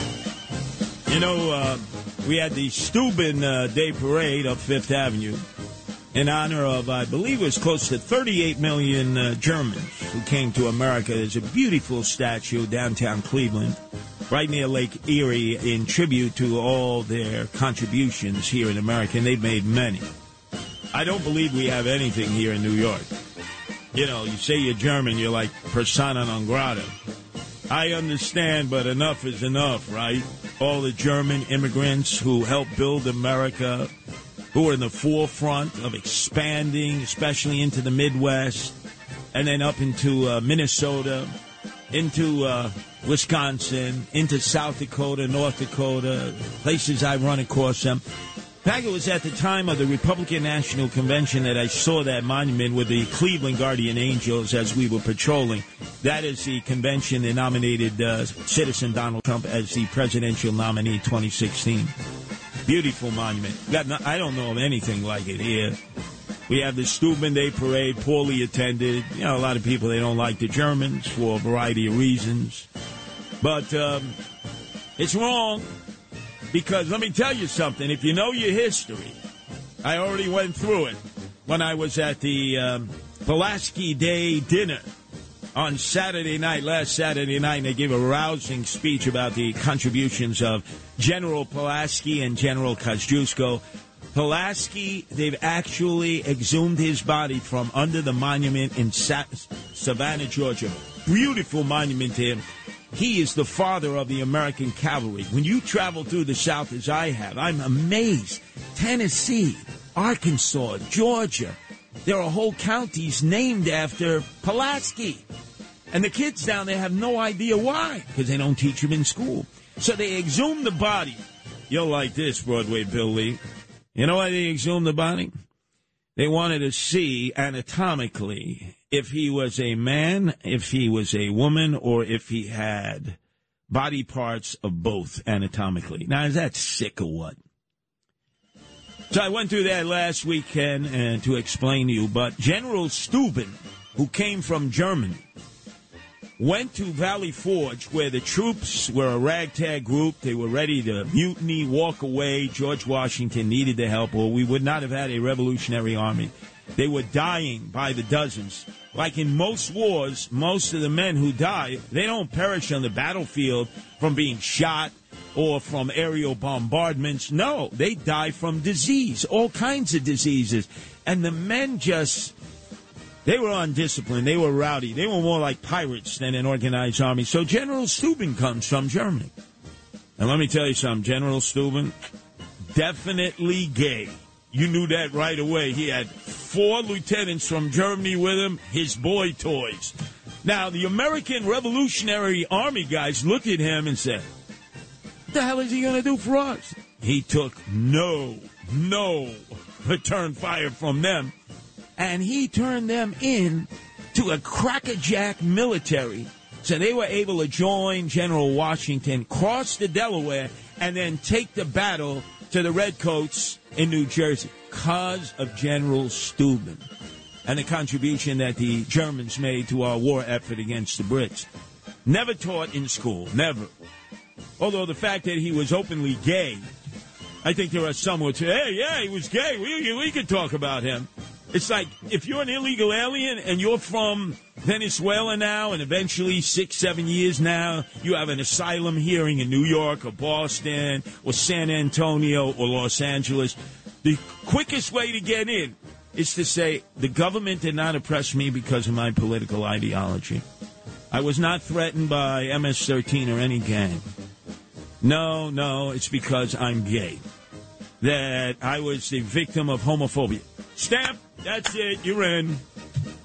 I, I would tell them. I, I would say, hey, you want to stay here? that's okay. You just say you're gay. And that you were. oppressive regimes were trying to put you in the gulag and torture you because you were either gay or lesbian. Man, those judges, they will say, we don't even want to know about it. That's your private business. Welcome to America. You're now entitled to get a green card.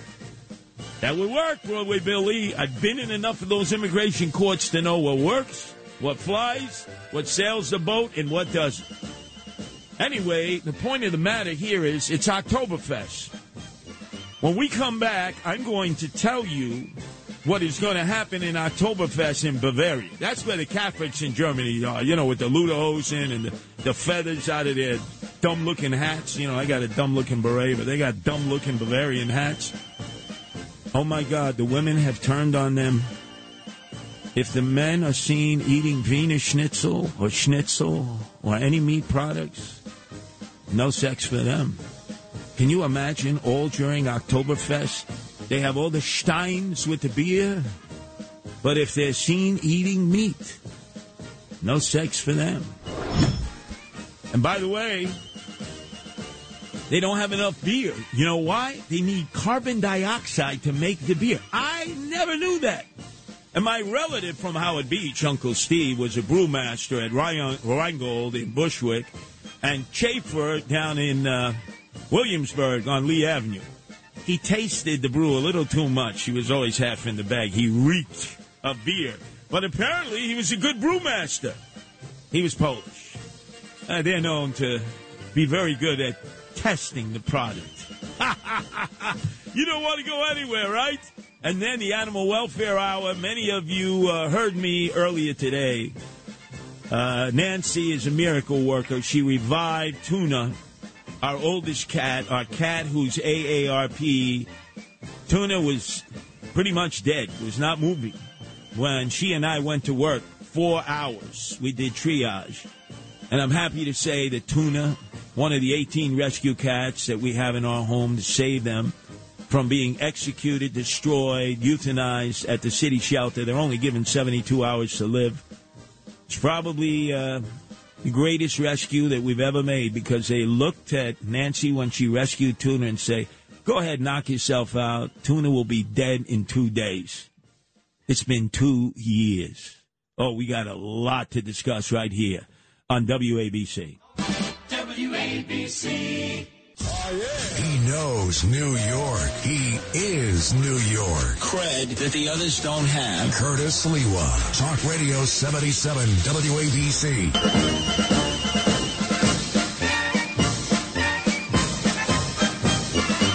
How many of the hipsters and millennials, Generation X, C, and Y look forward to Oktoberfest just so that they can get uh, piss drunk, right?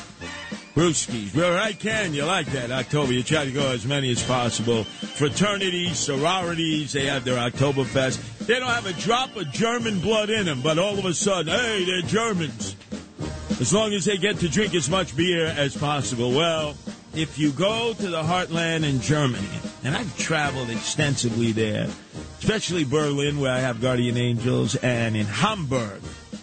Oh yeah, Hamburg. What a red light district they have, right? Forget Amsterdam. Hamburg. Oh my God, what they do in the windows. Oh. But uh, I digress.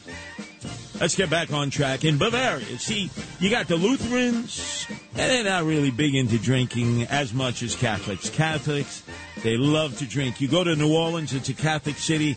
The booze flows 24 7. You go uh, further up into Louisiana, you have the Holy Rollers, the uh, Pentecostals, dry counties. Dry, no alcohol. New Orleans, alcohol 24 7, 365. It's like that in Baltimore, a Catholic city, any Catholic cities. I mean, they just bend their old elbows back and forth. So in Bavaria, the women have said that's it.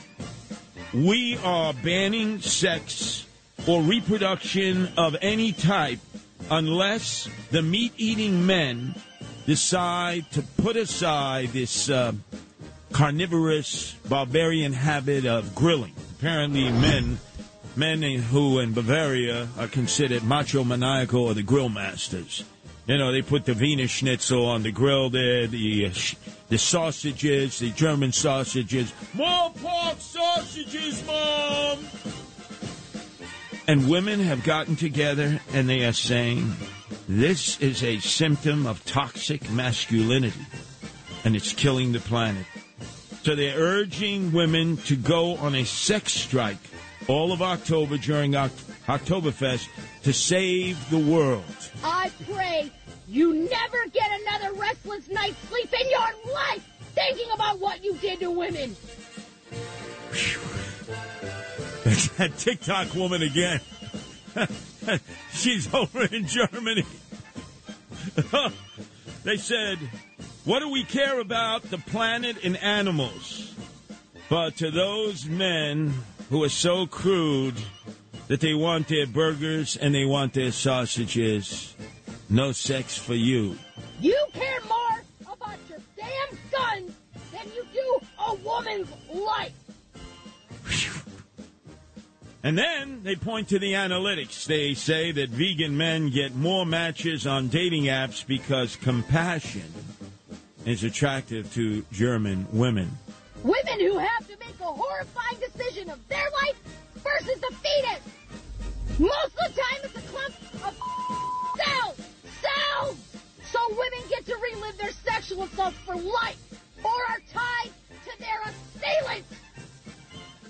I don't know if you've ever seen this TikTok woman. She goes nuts. Uh, she actually was wearing lederhosen the other day when she was screaming this in English up in Bavaria, and she had the rapt attention of some of the German women. Rolling back the clock on women's rights and bodily autonomy is pathetic. You conservatives love fetuses. You love fetuses. You are pro-birth. You are pro-amniotic sex because fetuses can't talk and they can't vote against you. But they make a good narrative for your election campaign. Pathetic. I don't know if I could even drink a beer after that. Wow. Give me a glass of milk, please. Anyway, their analytics indicate these women who are withholding sex with their menfolk for all of Oktoberfest. They claim that men cause 41% more greenhouse gas emissions than women, largely because they consume more meat. How do I have less rights than my mother? Not everybody believes in your sky daddy. Not everybody believes in your cloud papa. The fact that you tied religion to your decision is pathetic. Our number's 1 800 848 9222. Boy, that just took the air out of Oktoberfest. 1 800 848 9222. That's 1 800 848 WABC. Little music, maestro. I need that Umpapa music, the German music. I heard that in Hamburg a lot. Oh boy, the Umpapa music. But they were really there trying to say, hey, you like women? Take a look. I said, what the hell are they doing in that window? I didn't know that people were that ambidextrous. They love Americans over there. Anyway, they claim that the ultimate macho maniacal thing, the ultimate in masculinity in Germany is to be anointed a grill master because the peers, by consuming the meat that comes off the grill, are basically proving that they are macho maniacal themselves. Not everybody believes in your sky daddy. Not everybody believes in your cloud papa. The fact that you tied religion to your decision Well, there may not be Oktoberfest. I hate to bust your bubble, Ken. Here in America, throughout the world, wherever they celebrate Oktoberfest, and in the land of Oktoberfest, Germany itself, beer brewers say that a shortage of carbon dioxide that puts the suds in your beer could force ending of production before Oktoberfest and cause a tremendous price, price hike. I never knew that they use carbon dioxide to make beer. I remember talking with my uncle Steve. He was half in the bag all the time because he was the brewmaster. He would taste the product at the Rheingold Brewery. We used to go there for Christmas. They had, boy, great Christmas parties. They gave great gifts to the kids in Bushwick. Not so good at the Schaefer plant on Lee Avenue in Williamsburg. But he explained to me, because he had been a brewmaster at Stroh's in Detroit, where he grew up. He grew up in an orphanage. And he explained the science to me. But he never explained to me that in order to put the suds in your beer, they got to pump carbon dioxide into it, which has no taste, no odor, no color. But it's a vital ingredient in the beer business, from putting the frothy bubbles in brews to blocking oxidation that makes beer taste stale. Now I know you like a taste of beer from time to time. I saw you at at uh, WCBS FM Broadway Bill Lee when you used to drink that six pack of Rheingold. You were a Rheingold guy, right? What was it, Schaefer or Schlitz? I don't know, one of those brews. Bohack beer, boy, that was the cheapest beer I ever drank. Bohack beer, oh my God. And then, of course, it was Carling Black Label. My God, that would eat out your stomach lining. But all for Oktoberfest. Carbon dioxide. Well, isn't that what causes global warming and climate change? Too much carbon dioxide, right? It eats away at the ozone layer. Maybe we can send big zeppelins and dirigibles. Well, I don't want to start with the image of the zeppelins, you know, goes back to Adolf Hitler, Nazis. And by the way, where did the Zeppelin crash in New Jersey for a Curtis Sliwa Booby Prize before World War II? It was considered a what the eighth miracle of the world, ninth miracle, the Zeppelin with the big Nazi swastika on it, and it tried to land in what area of New Jersey, and then poof, exploded. One 848 9222 Was it an act of sabotage, or was it an act that lightning hit it, or was it just a malfunction in what was considered Adolf Hitler's air machines. 1 800 848 9222. That's 1 800 848 WABC.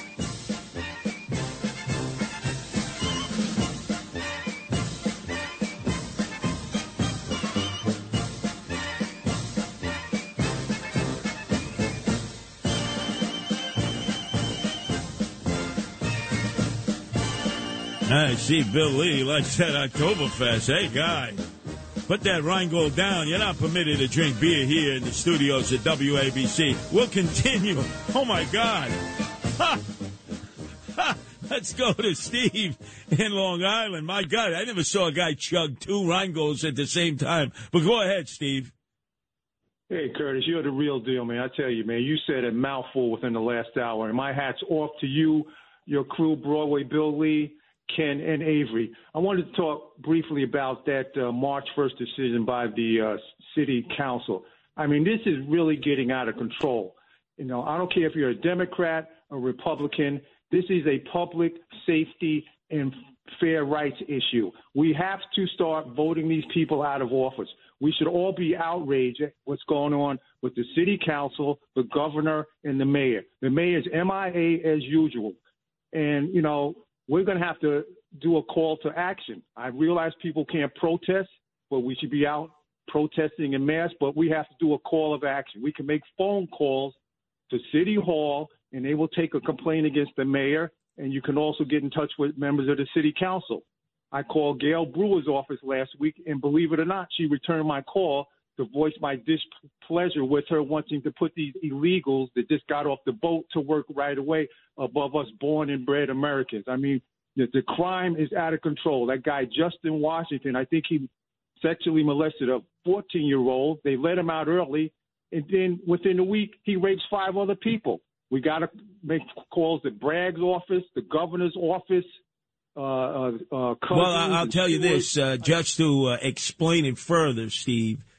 On March 1st, legislation will be um, initiated into the city council banning the hiring of any further white Irish men into the ranks of the FDNY because they want diversity and they want integration. D&I, they call it.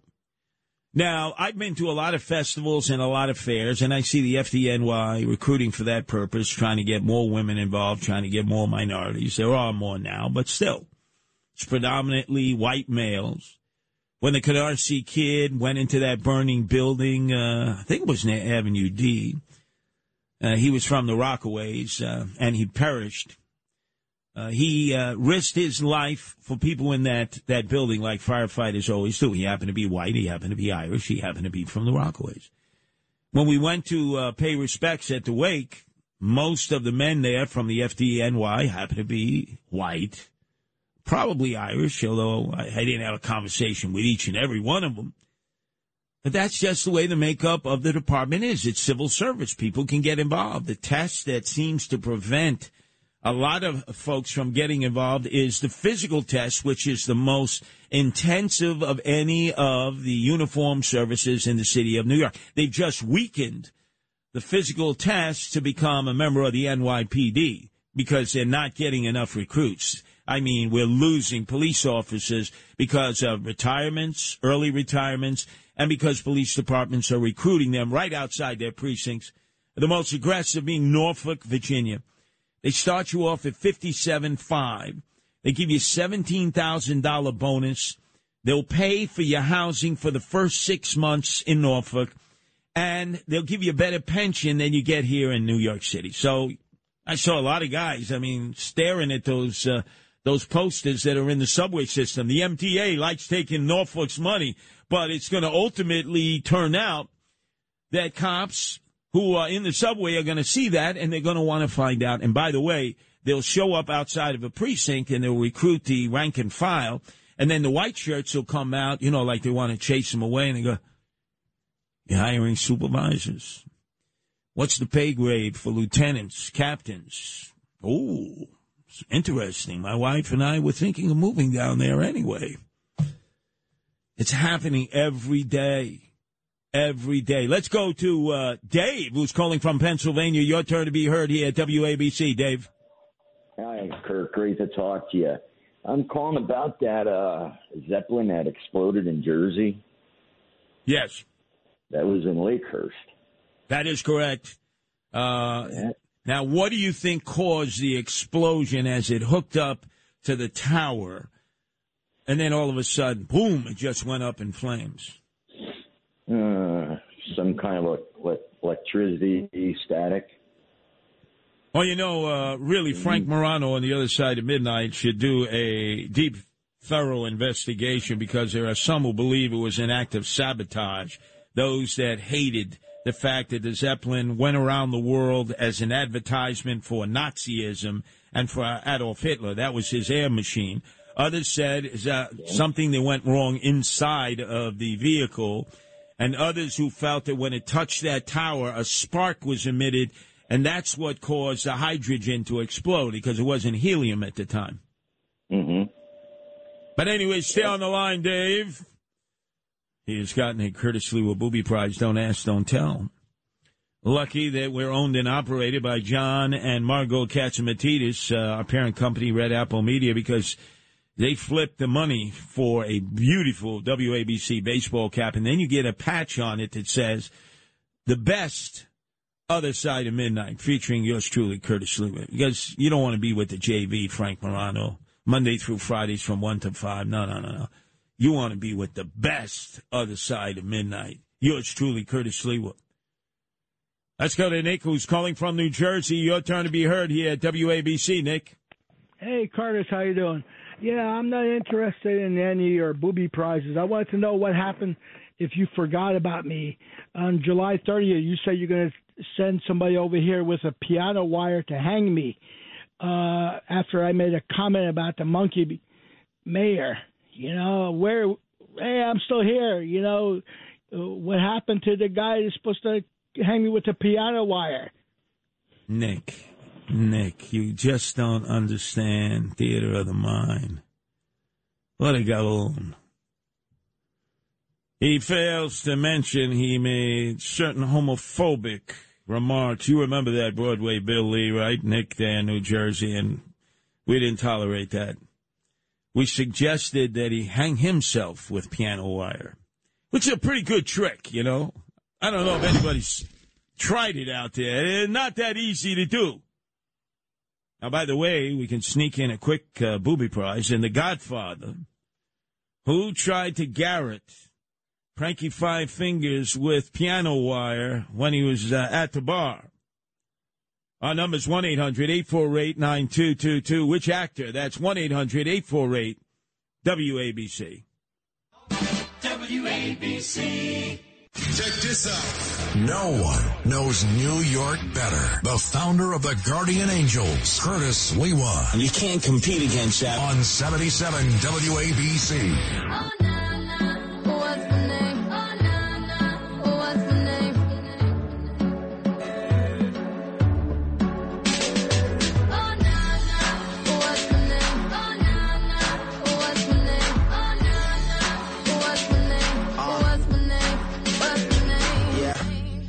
heard you good with them soft lips.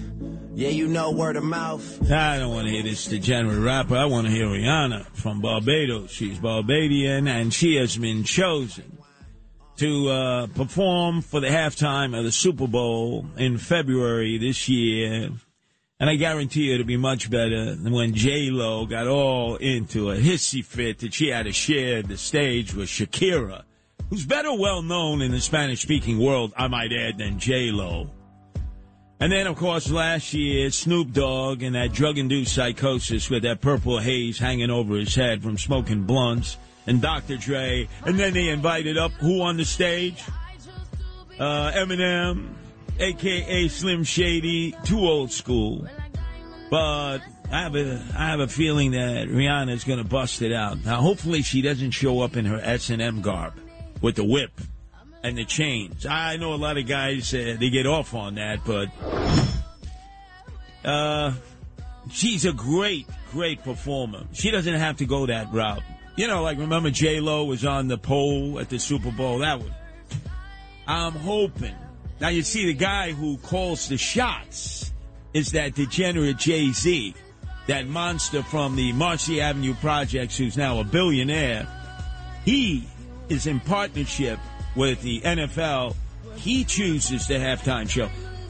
She used to be a uh, what can we call? He mentored her initially in her career. Obviously, she's done extraordinarily well. Unfortunately, she's with that ASAP Rocky that is getting busted for shooting at some guy in the streets of L.A. You know, to get his street cred as a rapper. But ASAP Rocky was never a hardcore rapper. You know, he was like a fashionista. You know, he was showing you all his bling bling, his clothes, almost a little bit like a Will Smith. So I think he felt that in order to be treated uh, like a normal rapper, you got to prove you're down by law. You know, you're keeping it real. So he pulls out a gun and he blasts at this guy. He, he, he didn't come anywhere near him. But now he got arrested and he's hanging out with Rihanna, and you know, it's like now all of a sudden, yeah, you one of us, you're down by law. I have a feeling that she'll do an extraordinarily good job at entertaining. I just hope that Jay Jay Z doesn't try to exploit this like he's done ever since he had that partnership with the NFL and make it more about her showing a shot of leg than performing because we know she's a good performer. But I guarantee you, Jay Z will say, you go out there in that S and M garb, you go out there with the ball gag, the whip, the chain, you do all that craziness, and that's what they'll remember from the Super Bowl. But up next, wow, it was a difficult day, as you knew, uh, as you know, I do the other side of midnight, the better side of midnight. Uh, Saturday mornings from 12 midnight to 6, and then Sunday mornings 12 midnight to 6. So nice. The suits let me do it twice. And I was prepared to go to the Tunnel to Tower walk and run. I was at the first one, and only like 2,000 people showed up. But something happened that stopped me and my wife Nancy and my oldest son Anthony Chester Sliwa, who's an intern here at WABC, right in our tracks and it all has to do with animal welfare, which is up next, the most listened to, most requested, most participated of all the hours that I do here at WABC. Over the course of human history, there's been Noah's Ark, savior of mankind. St. Francis of Assisi's, foregoing his wealth to be savior of all animals. And Curtis Sliwa, guardian angel and savior of New York City, protecting both man and beast. The Curtis Sliwa Show presents Curtis's Ark with Nancy Sliwa. From bipeds to quadrupeds and everything in between. Now, with Nancy Sliwa, here's Curtis Sliwa. Well, well, what a rough day it was earlier on Sunday. I had just finished the other side of midnight from 12 to 6. Had everybody up to the break of dawn. Nancy arrived, ready to go to the Tunnel to Tower Walk and Run for the Stephen Siller Foundation that WABC is involved with. Uh, many of our hosts and hostesses and our listeners. And then uh, my oldest son, Anthony Chester, an intern here at WABC, arrived, and he was ready to go with the American flag, the Ukrainian flag. And then I saw that uh, my wife was like crying. She really, really hurt. And I said, What's wrong? I thought maybe she had a problem getting her contacts in because sometimes she wears glasses, sometimes she wears contacts. And when you have that, you, you start to cry. And she told me that that our oldest rescue cat, Tuna, a cat that was used in my first political ad in running for mayor that actually stole the show. People were more interested in Tuna than me. Was not moving. Was breathing, but wasn't moving. And upon hearing that, I said, no, no, we, we've got to bail out. We got to get back to uh, the lair. We got to take care of Tuna by all means necessary. And you should have seen my uh, wife was like Florence Nightingale. Uh, she uh, wrapped up Tuna. She resuscitated her. She revived her. And if you want to follow it on the social networking, go to uh, Curtis at, excuse me, Facebook at Curtis Sliwa. That's Facebook at Curtis Sliwa or uh, Twitter at Curtis Sliwa. Twitter at Curtis Sliwa. And you can see from what looked like a cat that was on the verge of dying – you did a wonderful job resuscitating and resurrecting our oldest rescue cat, Tuna. Thank you. Thank you, Nancy. No, I mean that's that's what we're here for, just to make sure that they're okay. And yeah, I mean she's you know, she's she's kind of I, I think it's gonna take her just a little bit to come around. Um but, you know, she's doing pretty much the essential things. Uh, you know, she doesn't she doesn't move that much, just given her condition, just in general, um, the issues that she has. You know, she tends to to sleep in these certain sort of areas. And what was happening was I noticed then uh, yesterday, she, you know, she hadn't eaten any food, which again, it's it's not, um, you know, she doesn't eat a lot, but and maybe you know I didn't catch that she ate something, but you know she was just staying in this like one spot, not her usual spot and she seemed really lethargic. So this morning, um, you know, when I when I came to the WBC, uh, that's like what I was letting you know. I mean that the same spot that she normally wouldn't stay in, she's she wasn't she wasn't moving from that spot.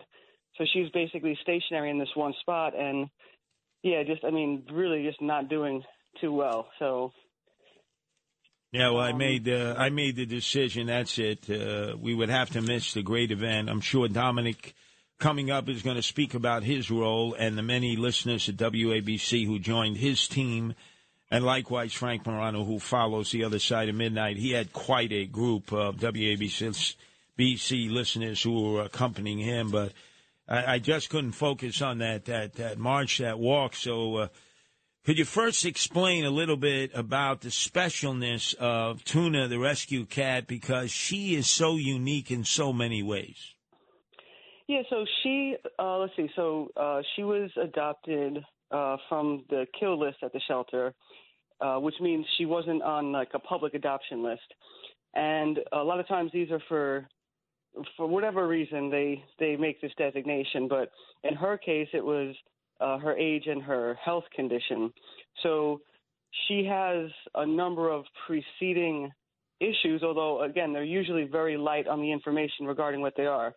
But uh, seems to be primarily like neurological type disorders that she has. Um, and she's super tiny. So right now, the, the kittens that we have are like, I think two of them are already bigger than her. Like, that's how small of a cat she is. I'm fairly sure she's a Russian blue cat. Um, I, I cared for a lot of those in Sunset Park in the colonies. And she, you know, has um, trouble seeing. So it's like advanced cataracts. It's not quite blind, but, um, you know, so she, so that's that's part of it too. But when she walks around, she tends to fall a lot. So uh, we have everything situated uh, around the apartment where I put down like uh, padding on the floor. So it's like the same thing that you would maybe use if you were in a gym. So this way it's a soft cushion because there was no way to do it but literally put it on the whole entire floor.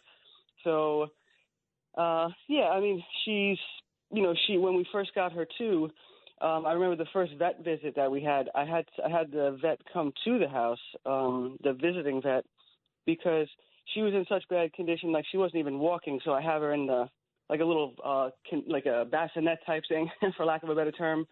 And that's how you know we first were dealing with her. And then she you know slowly came around.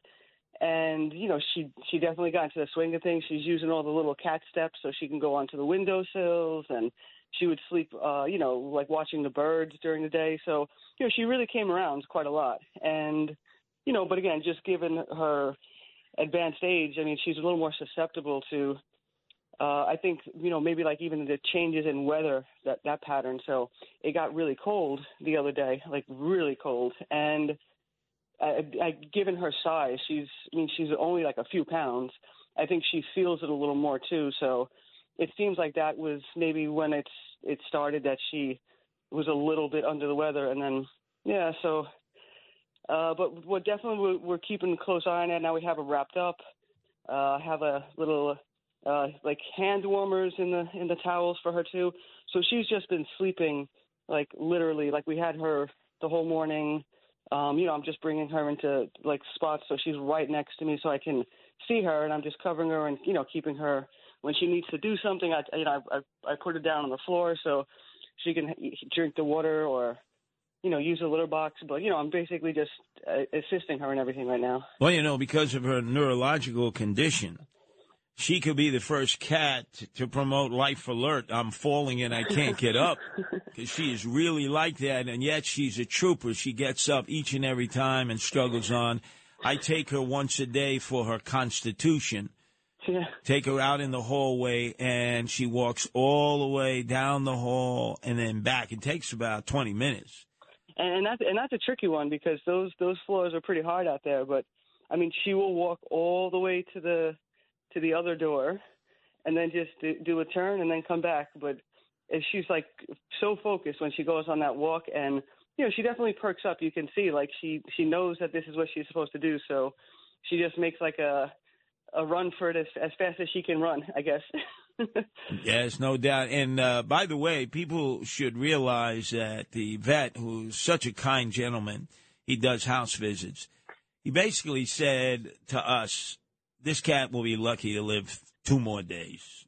You know, the, the cat is in hopeless condition, and people need to know that Nancy nursed her back from the grave. She was halfway in the grave, and you nursed her back, and obviously she responded amazingly well to you and then naturally, uh, I developed a, a real strong relationship with Tuna because I call her AARP. She's the oldest of our rescue cats. Uh, and uh, it's like uh, the whole house revolves around Tuna because she should never have survived. There's absolutely no way she should have survived. As you mentioned, she's smaller than a kitten. She's smaller Yeah. than a kitten, and she's at least 14 years old. Yeah, and and you know, and the thing is, uh, when when adopting, especially the you know one of the reasons why it's so hard to adopt out the older cats is because the medical issues that are that go along with that. So, and then that's also a reason why people relinquish their pets because of that. So, you know, her condition, um, you know, it, it's it's one of the, the types of cats that would be it'd be really difficult to even try to think that that someone would want to adopt this cat because you have to put basically a lot of work into the cat and it's you know I I think that's the thing it's really it can be cost prohibitive but there's a you know and I always like really try to gauge the quality of life for the animals like I I really don't like the idea that any animal would have to you know meet its last days in a shelter by itself especially when you see the conditions of these shelters I mean it's like a horrible little box that they're living in like I I don't think that that's the way to go so as long as they have to live I I'd rather them um, you know, be out and be in a good environment. And the good news with her is, you know, she she does uh, sleep a lot. So I also believe that when they, you know, they have that opportunity where, you know, they're they're getting that that sleep. So most of her her existence is like a dream state. So as long as she's not in any active pain and she's just continuing to, keep going, I mean, I would just keep supporting her. Well, people need to go to Facebook at Curtis Sliwa, Facebook at Curtis Sliwa, or Twitter at Curtis Sliwa, Twitter at Curtis Sliwa. You can see uh, the pictures that Nancy has posted of uh, tuna, but also you can see the first television ad that we were able to raise enough money to do in my campaign to become mayor. And it featured tuna, and tuna just stole the show. People almost like forgot all about me. Yeah, well, that, I mean, that's that's usually what happens when you have like an animal in any context. It's like you you sort of uh, take your attention off the people and you focus on the animals. Well, it was interesting as I was going through my uh, my lines. She would uh, crank her head up and she would look at me, and it's almost as if she understood because we were talking about animal welfare issues, no kill shelters, which became a key position of my mayoral run. We have to eliminate these shelters that, that just execute, destroy, uh, and euthanize animals within three days if they're surrendered in or if they're found. If they're not fostered out, if they're not adopted, there's a very good chance within 72 hours they'll be killed.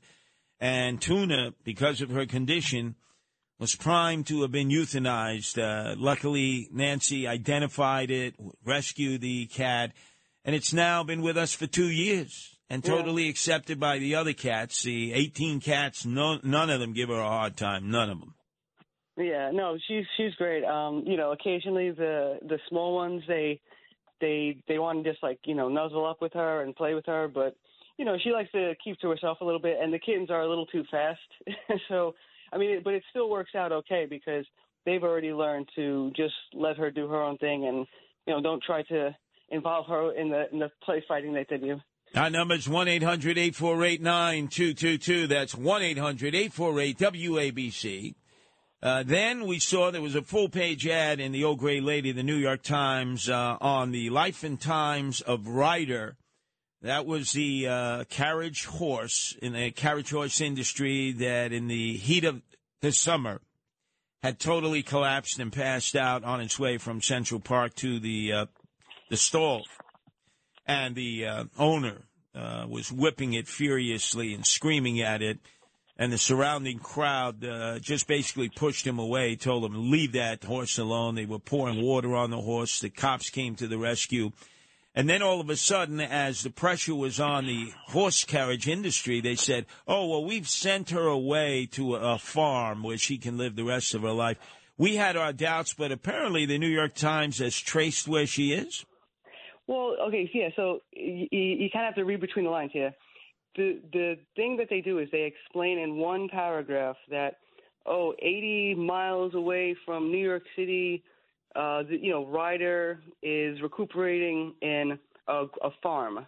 So apparently they're saying that oh, this the Ryder was adopted, but they just show one picture of a horse on grass with a goat walking in front of it.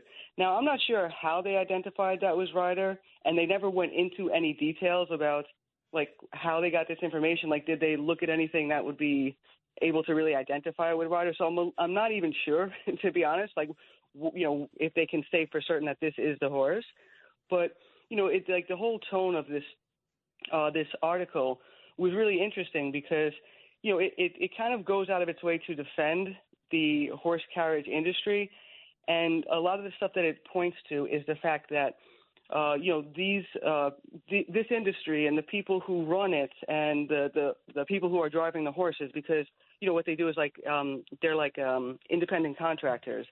They uh, are work they are working in this context, but someone else is the owner of the horse. So it's like this curious relationship where they're taking care of the horse, but again, there's not a lot of standards in terms of how much um, you know knowledge they have to have about the horse, right? So, but the, the, you know, it goes on to point that um, oh, there's only been um, a, a few citations that they've ever had on the on the horse industry, and it has to do with you know maybe having more passengers than you're supposed to have a, a max of four. But you know, again, even that standard doesn't determine the weight of like how much the horse can pull. But it's you know they go out of the way to say, oh, five agencies oversee this industry. Yeah, but if none of them are paying attention, I don't really know what that would mean in the first place.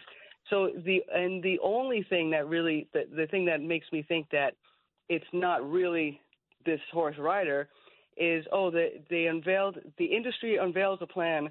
They're going to have horse retirement and this is how you know every horse who leaves.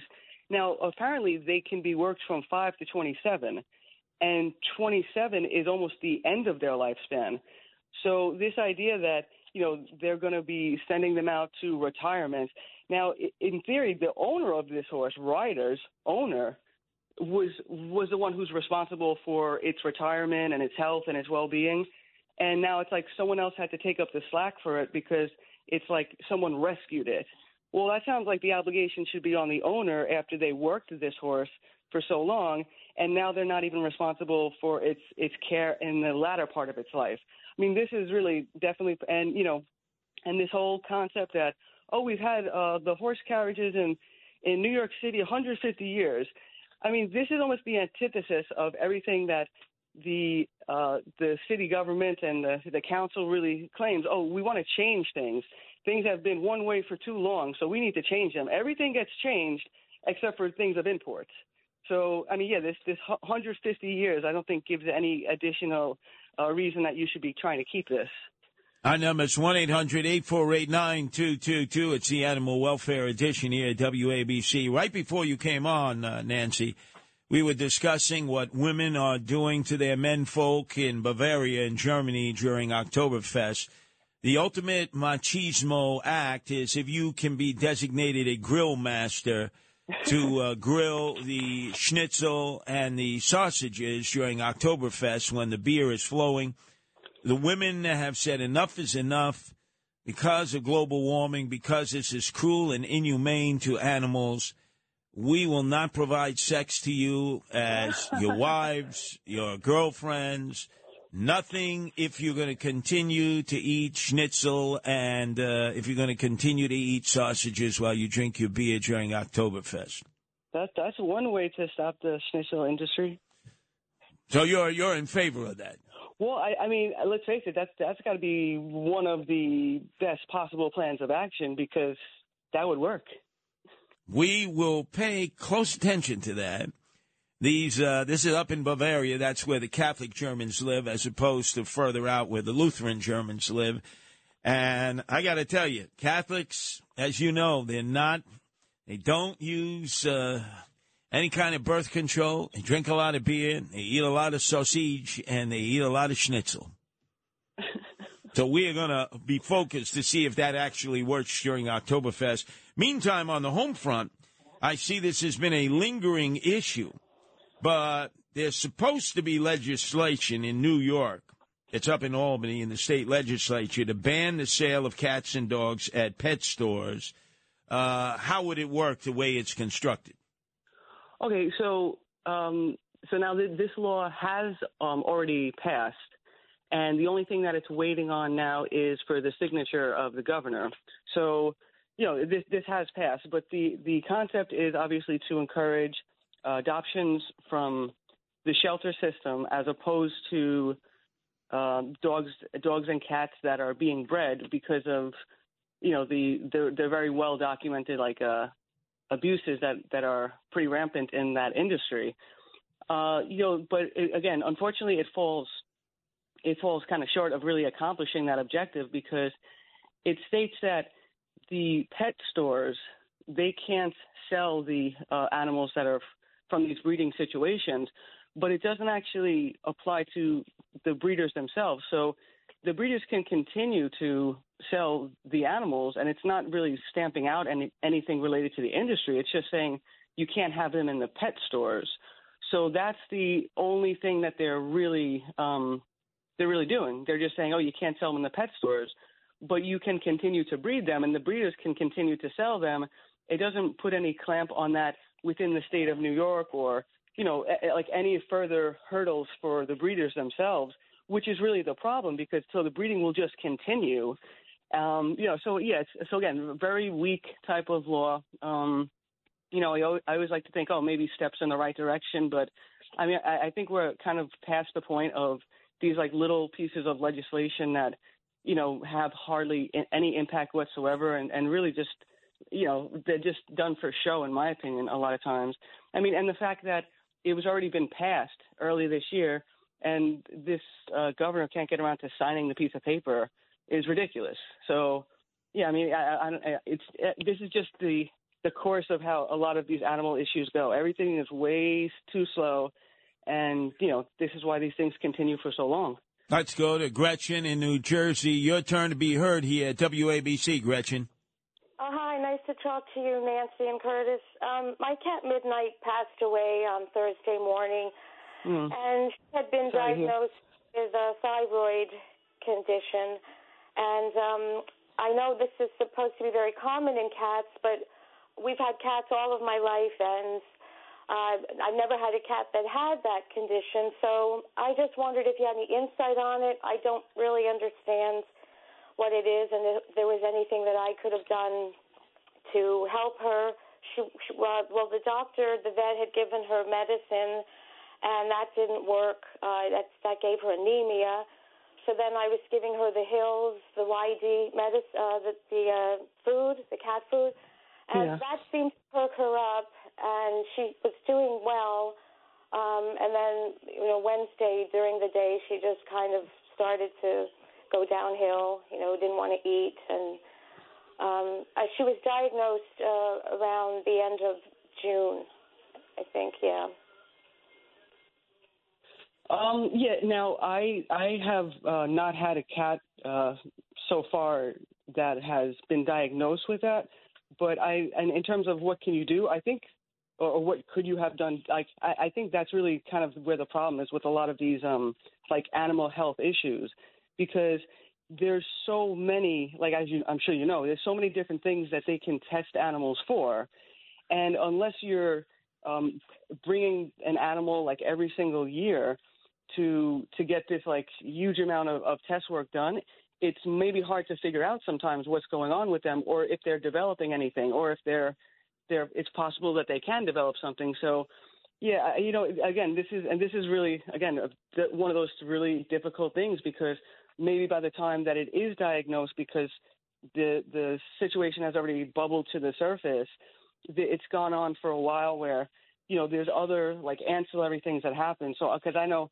cats tend to have like a domino effect in when they have the health issues. So if they have one thing, it can lead to something else. And yeah, I mean that's what's really tough. It's it's hard to you know with I think that's why it's just the more you just maintain a healthy um, you know diet for them for their whole lives, healthy lifestyle, but you know and as interactive as you can be with them with you know playing so that they're getting a lot of exercise, but yeah, it's it's really tough because I have um you know even sometimes when I I've dealt with a lot of cats on the street and you have no way to to grab them in to get that type of medical check. It's like you start doing stuff very holistically. It's like what well what is good for them or you know it's you you really have to reach sometimes into those things. But yeah, in terms of that, I'm I don't think that it's something that you're necessarily on guard for to look out.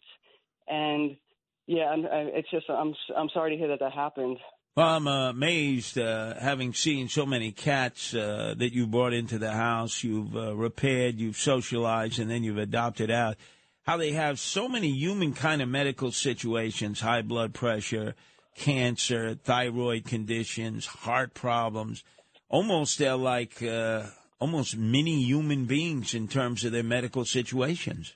Yeah, and and then when you do have a situation that's identified, you know, there's there's like there'll be multiple um, courses of action, and it could depend upon you know the age or uh, health of the the pet, like how aggressive they can be, or it'll be like a trial and error. Like let's see if this works first, and then if it doesn't, then we'll go to this. But that's why I mean a, a lot of this uh, that I find is uh, with the veterinarians where they have that more um, holistic approach in, in, a, in a way, like where you're addressing the symptoms and just trying to treat the symptoms at that point. Because sometimes you have where some of these issues get so far advanced that it becomes very difficult and, like I said, cost prohibitive to to most normal people to be able to address the way that they're telling you. I mean, they could be telling you something like five, ten thousand dollars, and then someone will relinquish the pet.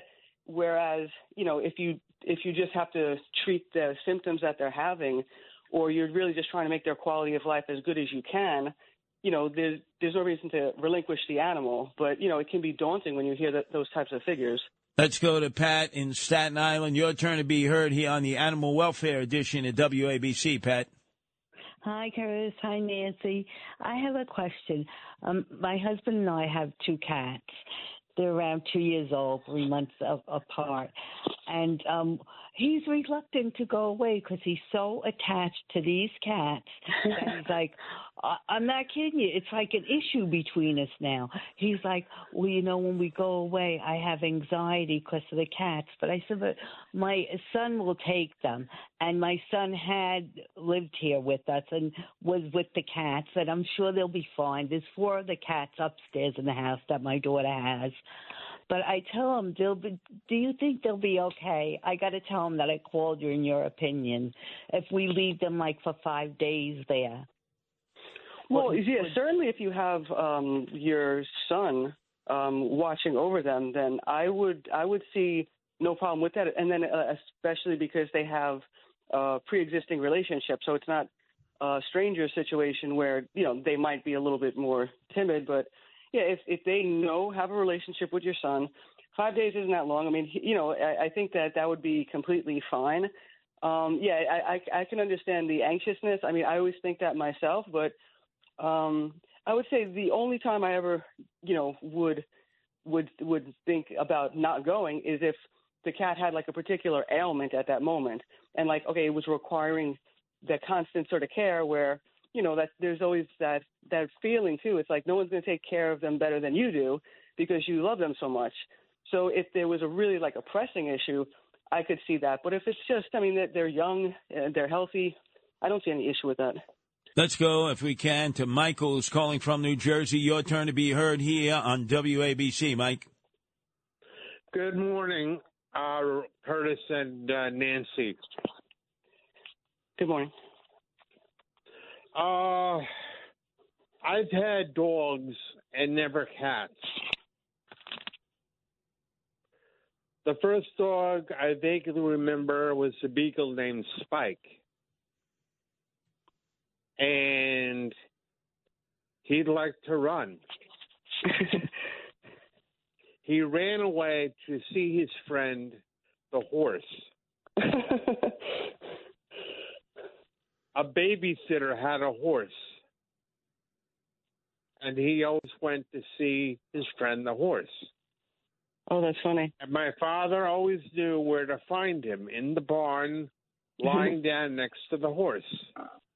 Oh, that's funny. The second pet dog we owned was a uh, boxer named Duke, and he developed mange. Oh, we didn't geez, have okay. him long. Yeah. The third dog we had was a female beagle named Duchess. She ran out into Franklin Turnpike and was hit by a car. Oh, my God. All these situations involving Michael. Phew. I don't know if I can recover from all that. he was a beagle guy, though. Two out of the three uh, dogs were beagles. Our number is 1 800 848 9222. Talk Radio 77. WABC. The Curtis Sliwa Show presents Curtis's Ark with Nancy Sliwa. Now, with Nancy Sliwa, here's Curtis Sliwa. Well, I got to tell you, uh, Frank Morano, the Mama Luke, sometimes his callers on the other side of midnight that he hosts will uh, ask him about cat questions. He acts like he's a vet, like he's an expert, and I think you and I both know, Nancy, he was a dog guy before he met Rachel. Knows very little about cats, and yet he acts like, uh, you know, he's a veterinarian. Yeah, he's kind of like a, a reluctant cat owner. He was sort of dragged into it, I think, against his will, and he's trying to make the most of it. But I, I, I, I still sense in him that he he'd prefer to have a dog. No doubt about it. Let's go to Esther in Queens. Your turn to be heard here in the Animal Welfare Edition at WABC. Esther. Oh, thank you for all you guys. What you do is fantastic. We're rooting for Tuna. I know that that they're going to make it. I know it. She's a fighter like you guys. All right. It's great. Yes. But you have a great healing energy, Nancy. And you know, it's interesting. There are some rescuers. I do a little bit of TNR myself in rescue work. There are some who can really bring them back from the brink. You know, it's amazing. I believe they have their own little destinies, and they often hide their symptoms. I felt bad about that cat owner who mentioned she just lost her cat. It's always heart wrenching, but they have their little destinies. You know, like us. But you know, I also wondered if you could tell me. We no, we don't see the police, the mounted units, that much. Do we know much about what's happening with that with those units? Yes, uh. I can tell you, Esther, there were about 88 horses that are trained to be the mounted unit. Uh, under Bill de Blasio, about halfway through his administration, he decided no longer to use them because clearly, if a, a police officer on a trusted steed could go into a crowd situation, he or her could see all around because they have a tremendous advantage. And there were complaints, you know, from uh, Black Lives Matter, Antifa activists that said the horses were intimidating. So he kept them in the stalls. Under Mayor Eric Adams, I noticed they're bringing the horses back slowly, but I never see them in total. It's like I know there are 88 of them, uh, and they're Wow, they're yeah. well kept and well fed, and obviously they're Yeah. crucial at times uh, when there are large gatherings of people.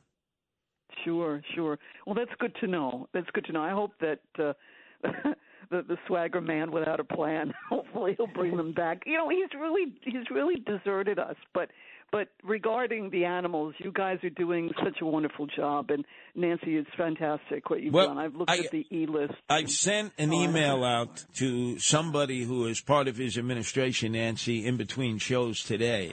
Yeah. Somebody I've known for years because almost every one of his advisors is in his circle or from Canarsie, and they're all crooks because they went to the uh, Democratic Club there, the Thomas Jefferson Club.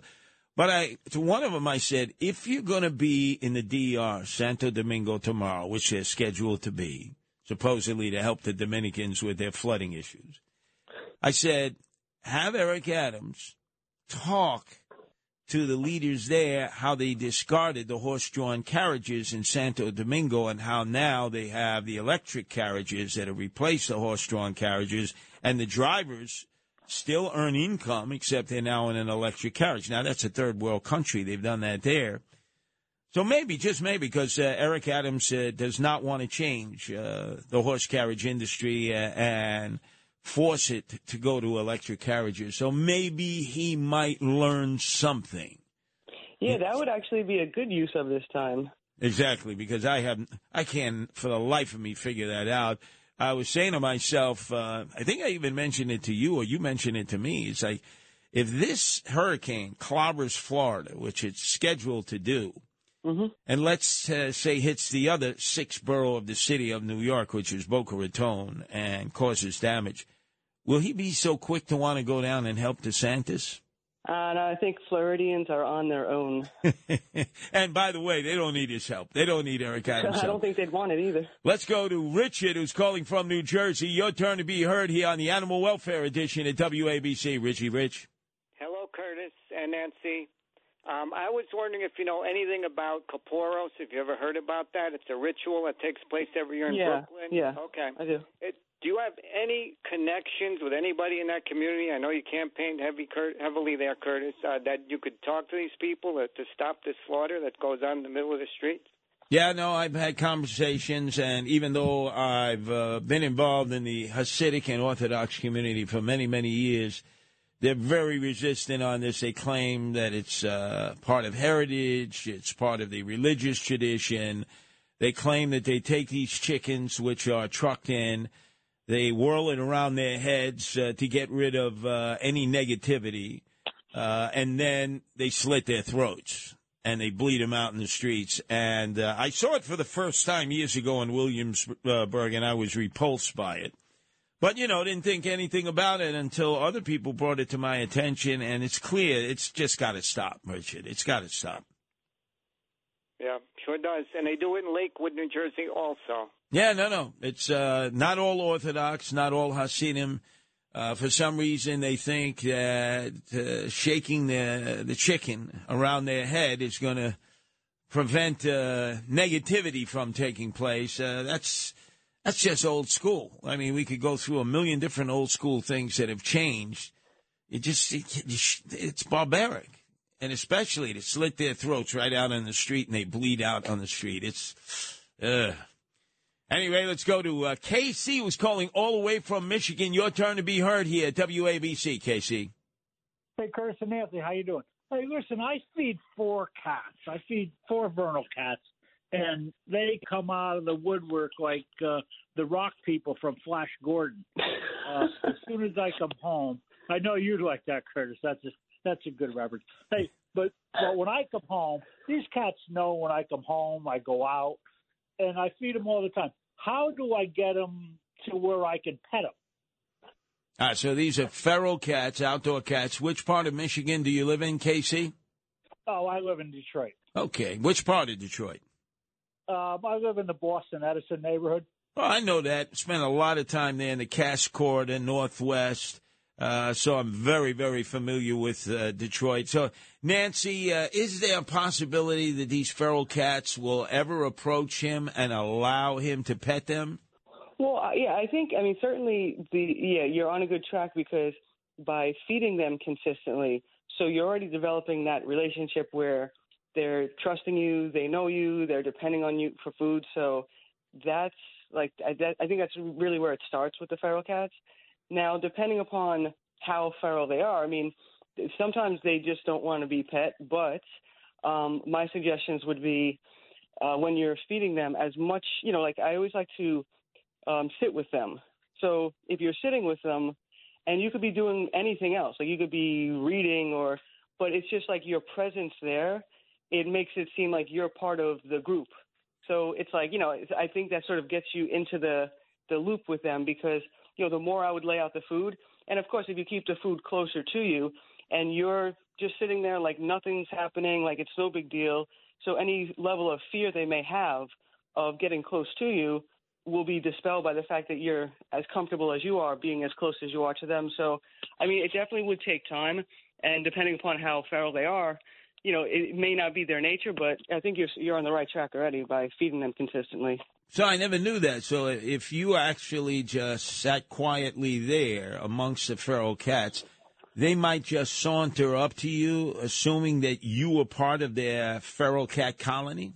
Yeah, like I, I remember, um, I remember one time. So, for instance, uh, you know, where I used to feed them uh, initially, the initial group in Sunset Park, you know, they they eat, they would eat the food, but it was near like a common driveway area. So, you know, anytime people would, you know, come up to their houses, they hear footsteps, or you know, they would all, even though I'm there with them, they would kind of run. Right, I'm feeding them.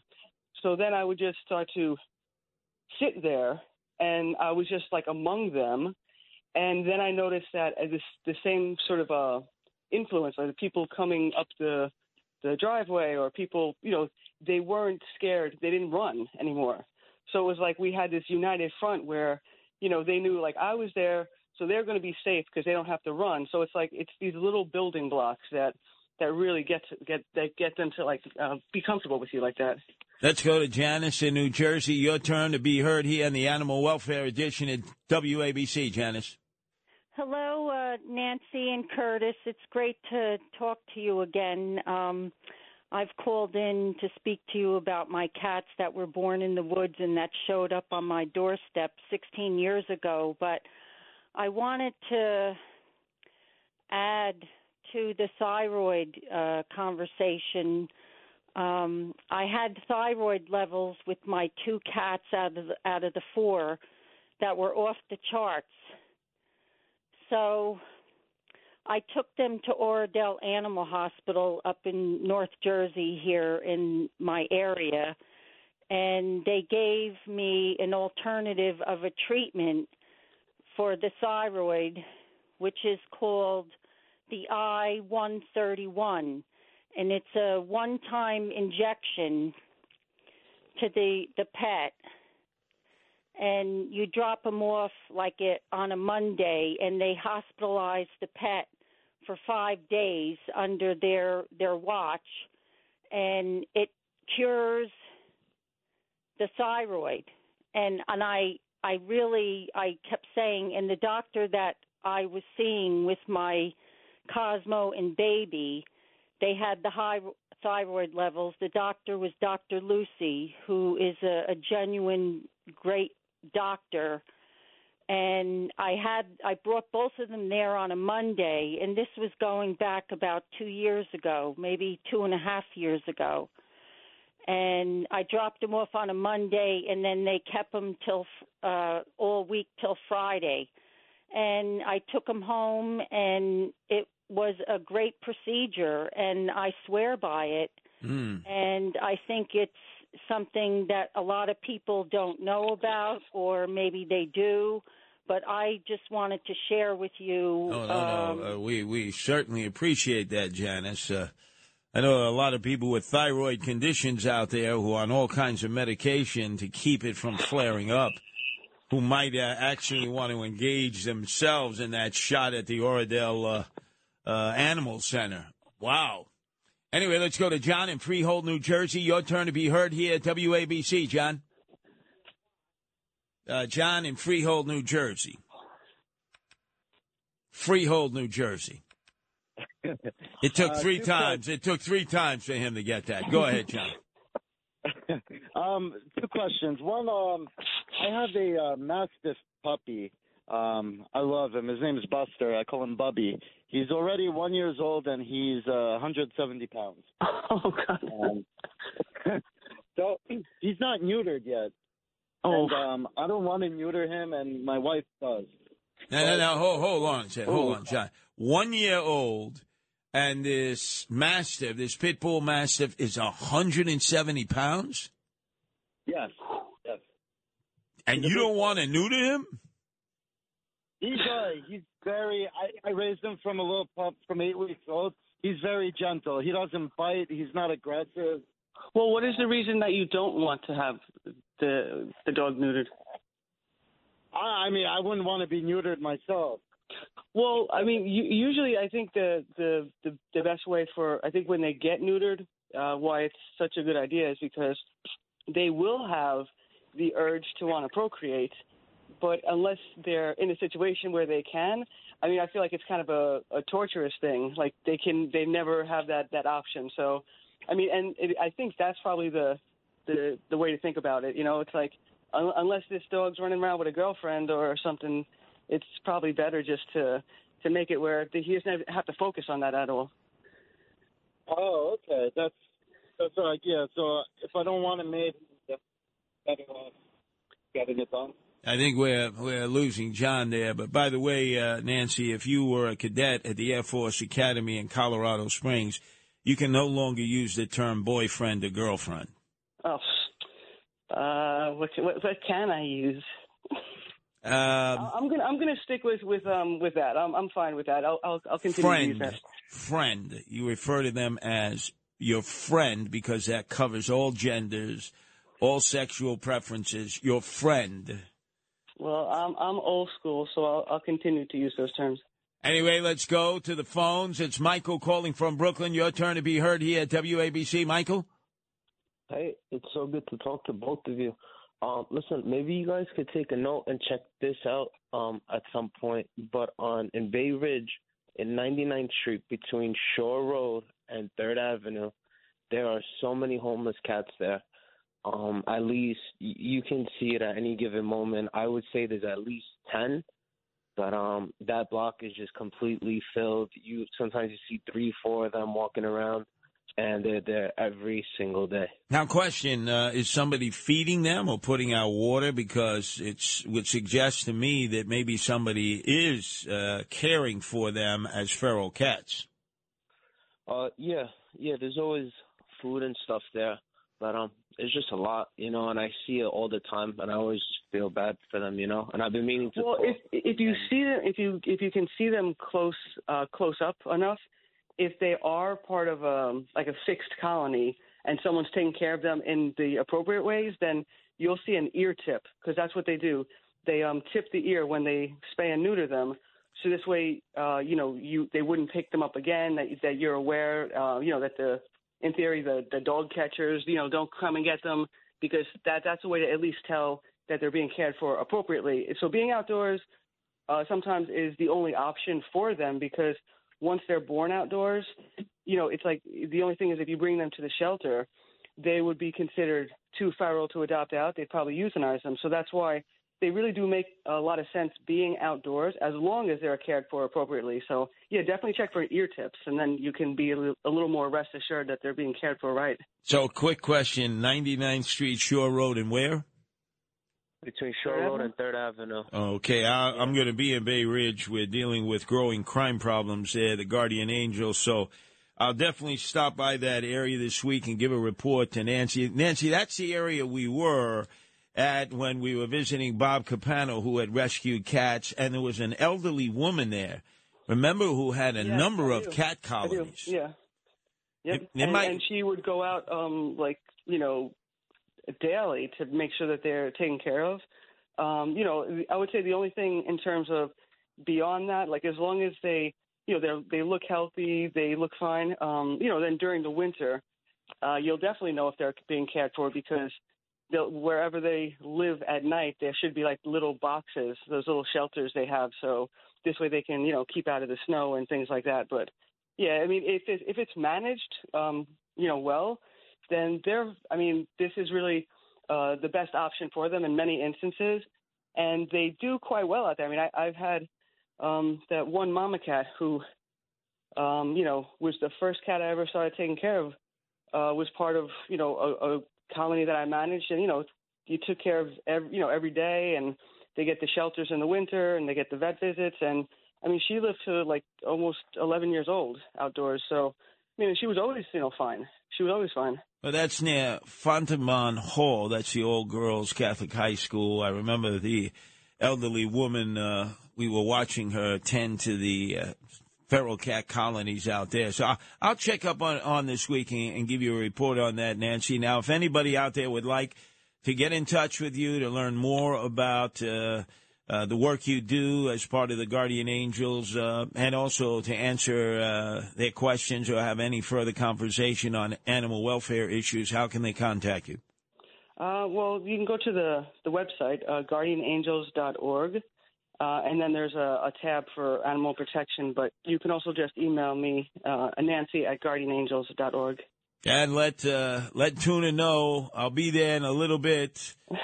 Uh, you uh, really uh, did a miracle today. You uh, kept uh, Tuna alive. She was on her last legs, and she'll she'll be able to live uh, hopefully uh, for for many many years from now. Anyway, if you'd like to see the Odyssey that Tuna's been on, just go to Facebook at Curtis Sliwa. That's Facebook at Curtis Sliwa, or Twitter at Curtis Sliwa. That's Twitter at Curtis Sliwa. And you can see how Nancy took this cat who earlier today wasn't moving. When I went to the house with Nancy, I for sure thought that Tuna had passed into the half, hereafter. And yet, like Lazarus, Nancy was able to raise Tuna, and she's well on the road to recovery. Thank you, uh, Nancy. No, thank you. I'm sure she'll be anxiously awaiting your return. Up next, Dominic Carter, who was down there at the Tunnel to Tower Walk and Run for the Stephen Siller Foundation with a number of our WABC listeners. And also, I have a message for him to pass on to the Mamaluke, Frank Morano, who was walking around busting his buttons and bridges with pride because of a survey that was done of men in the five boroughs of the city of New York. Talk Radio 77. WABC. The founder of the Guardian Angels. A group dedicated to fight crime. On the streets of New York and on the air right now. Curtis Sliwa on 77 WABC.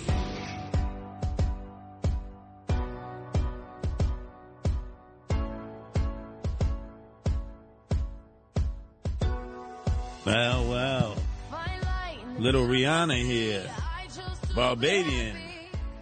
Rihanna's going to be the star of the halftime show at the upcoming Super Bowl, her and her alone. I know uh, all I got to do is mention Rihanna to you, and your eyes go boogaboo. Wow. Do you approve? Of course. I just hope she doesn't come out with the S and M garb, uh, with the uh, whip and the uh, ball gag and chain and all that stuff. Because you know that Jay Jay Z's the one who now organizes that on behalf of the NFL. He does, and he'll want her to be freaky deaky. She doesn't need that.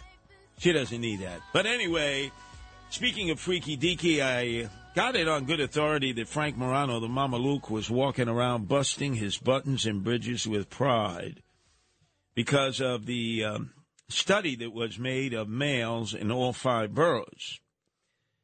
Over the past two months, 1,700 New York men from Staten Island, Brooklyn, Queens, the Bronx, and Manhattan dropped their trousers, and apparently their male members were measured. And it turned out that Staten Island, the average rating was 8.89 inches. And I think that was really Pete Davidson's contribution. It was always assumed that the reason that he was a chick magnet is he had a huge hose. So, so wait, I, I have a question. You don't want I- me I- to give you the rest of the Yeah, figures? I, I do, but but what am I supposed to say in reaction to all of this? Well, we got to ask Frank. He's got to live up to 8.89 inches. That's the average in Staten Island, 7.21 inches in Brooklyn, 6.76 in the Bronx, 6.54 in Queens, and only 5 inches in Manhattan. Now wait a minute. You know that I'm from the Bronx. What were those Bronx numbers again? The Bronx was third behind Brooklyn, 6.76 inches. Brooklyn was second at 7.21. Staten Island, 8 inches, 0.89. We're not talking about rain or snow. We're No. talking about We're talking parts. about rolling out uh, one's male member. Ah. So can you uh, find out from Frank if he lives up to this 8.89 rating in Staten Island? But I need documentary evidence. So I have no idea what's going on. so you want me to go ask another man? They just have to ask. You tell them, do what it's done here. They drop their trousers. You can lay it right out here in the studio desk. And you got the you got the ruler. Here's the ruler. Uh huh. And wait, who's going to measure? Now remember, me, me it, or him? it cannot be turgid. It must be flaccid. Uh huh. So I'm assuming that's the way it is for Frank all the time. So could you please do that? You have to service all of the clients.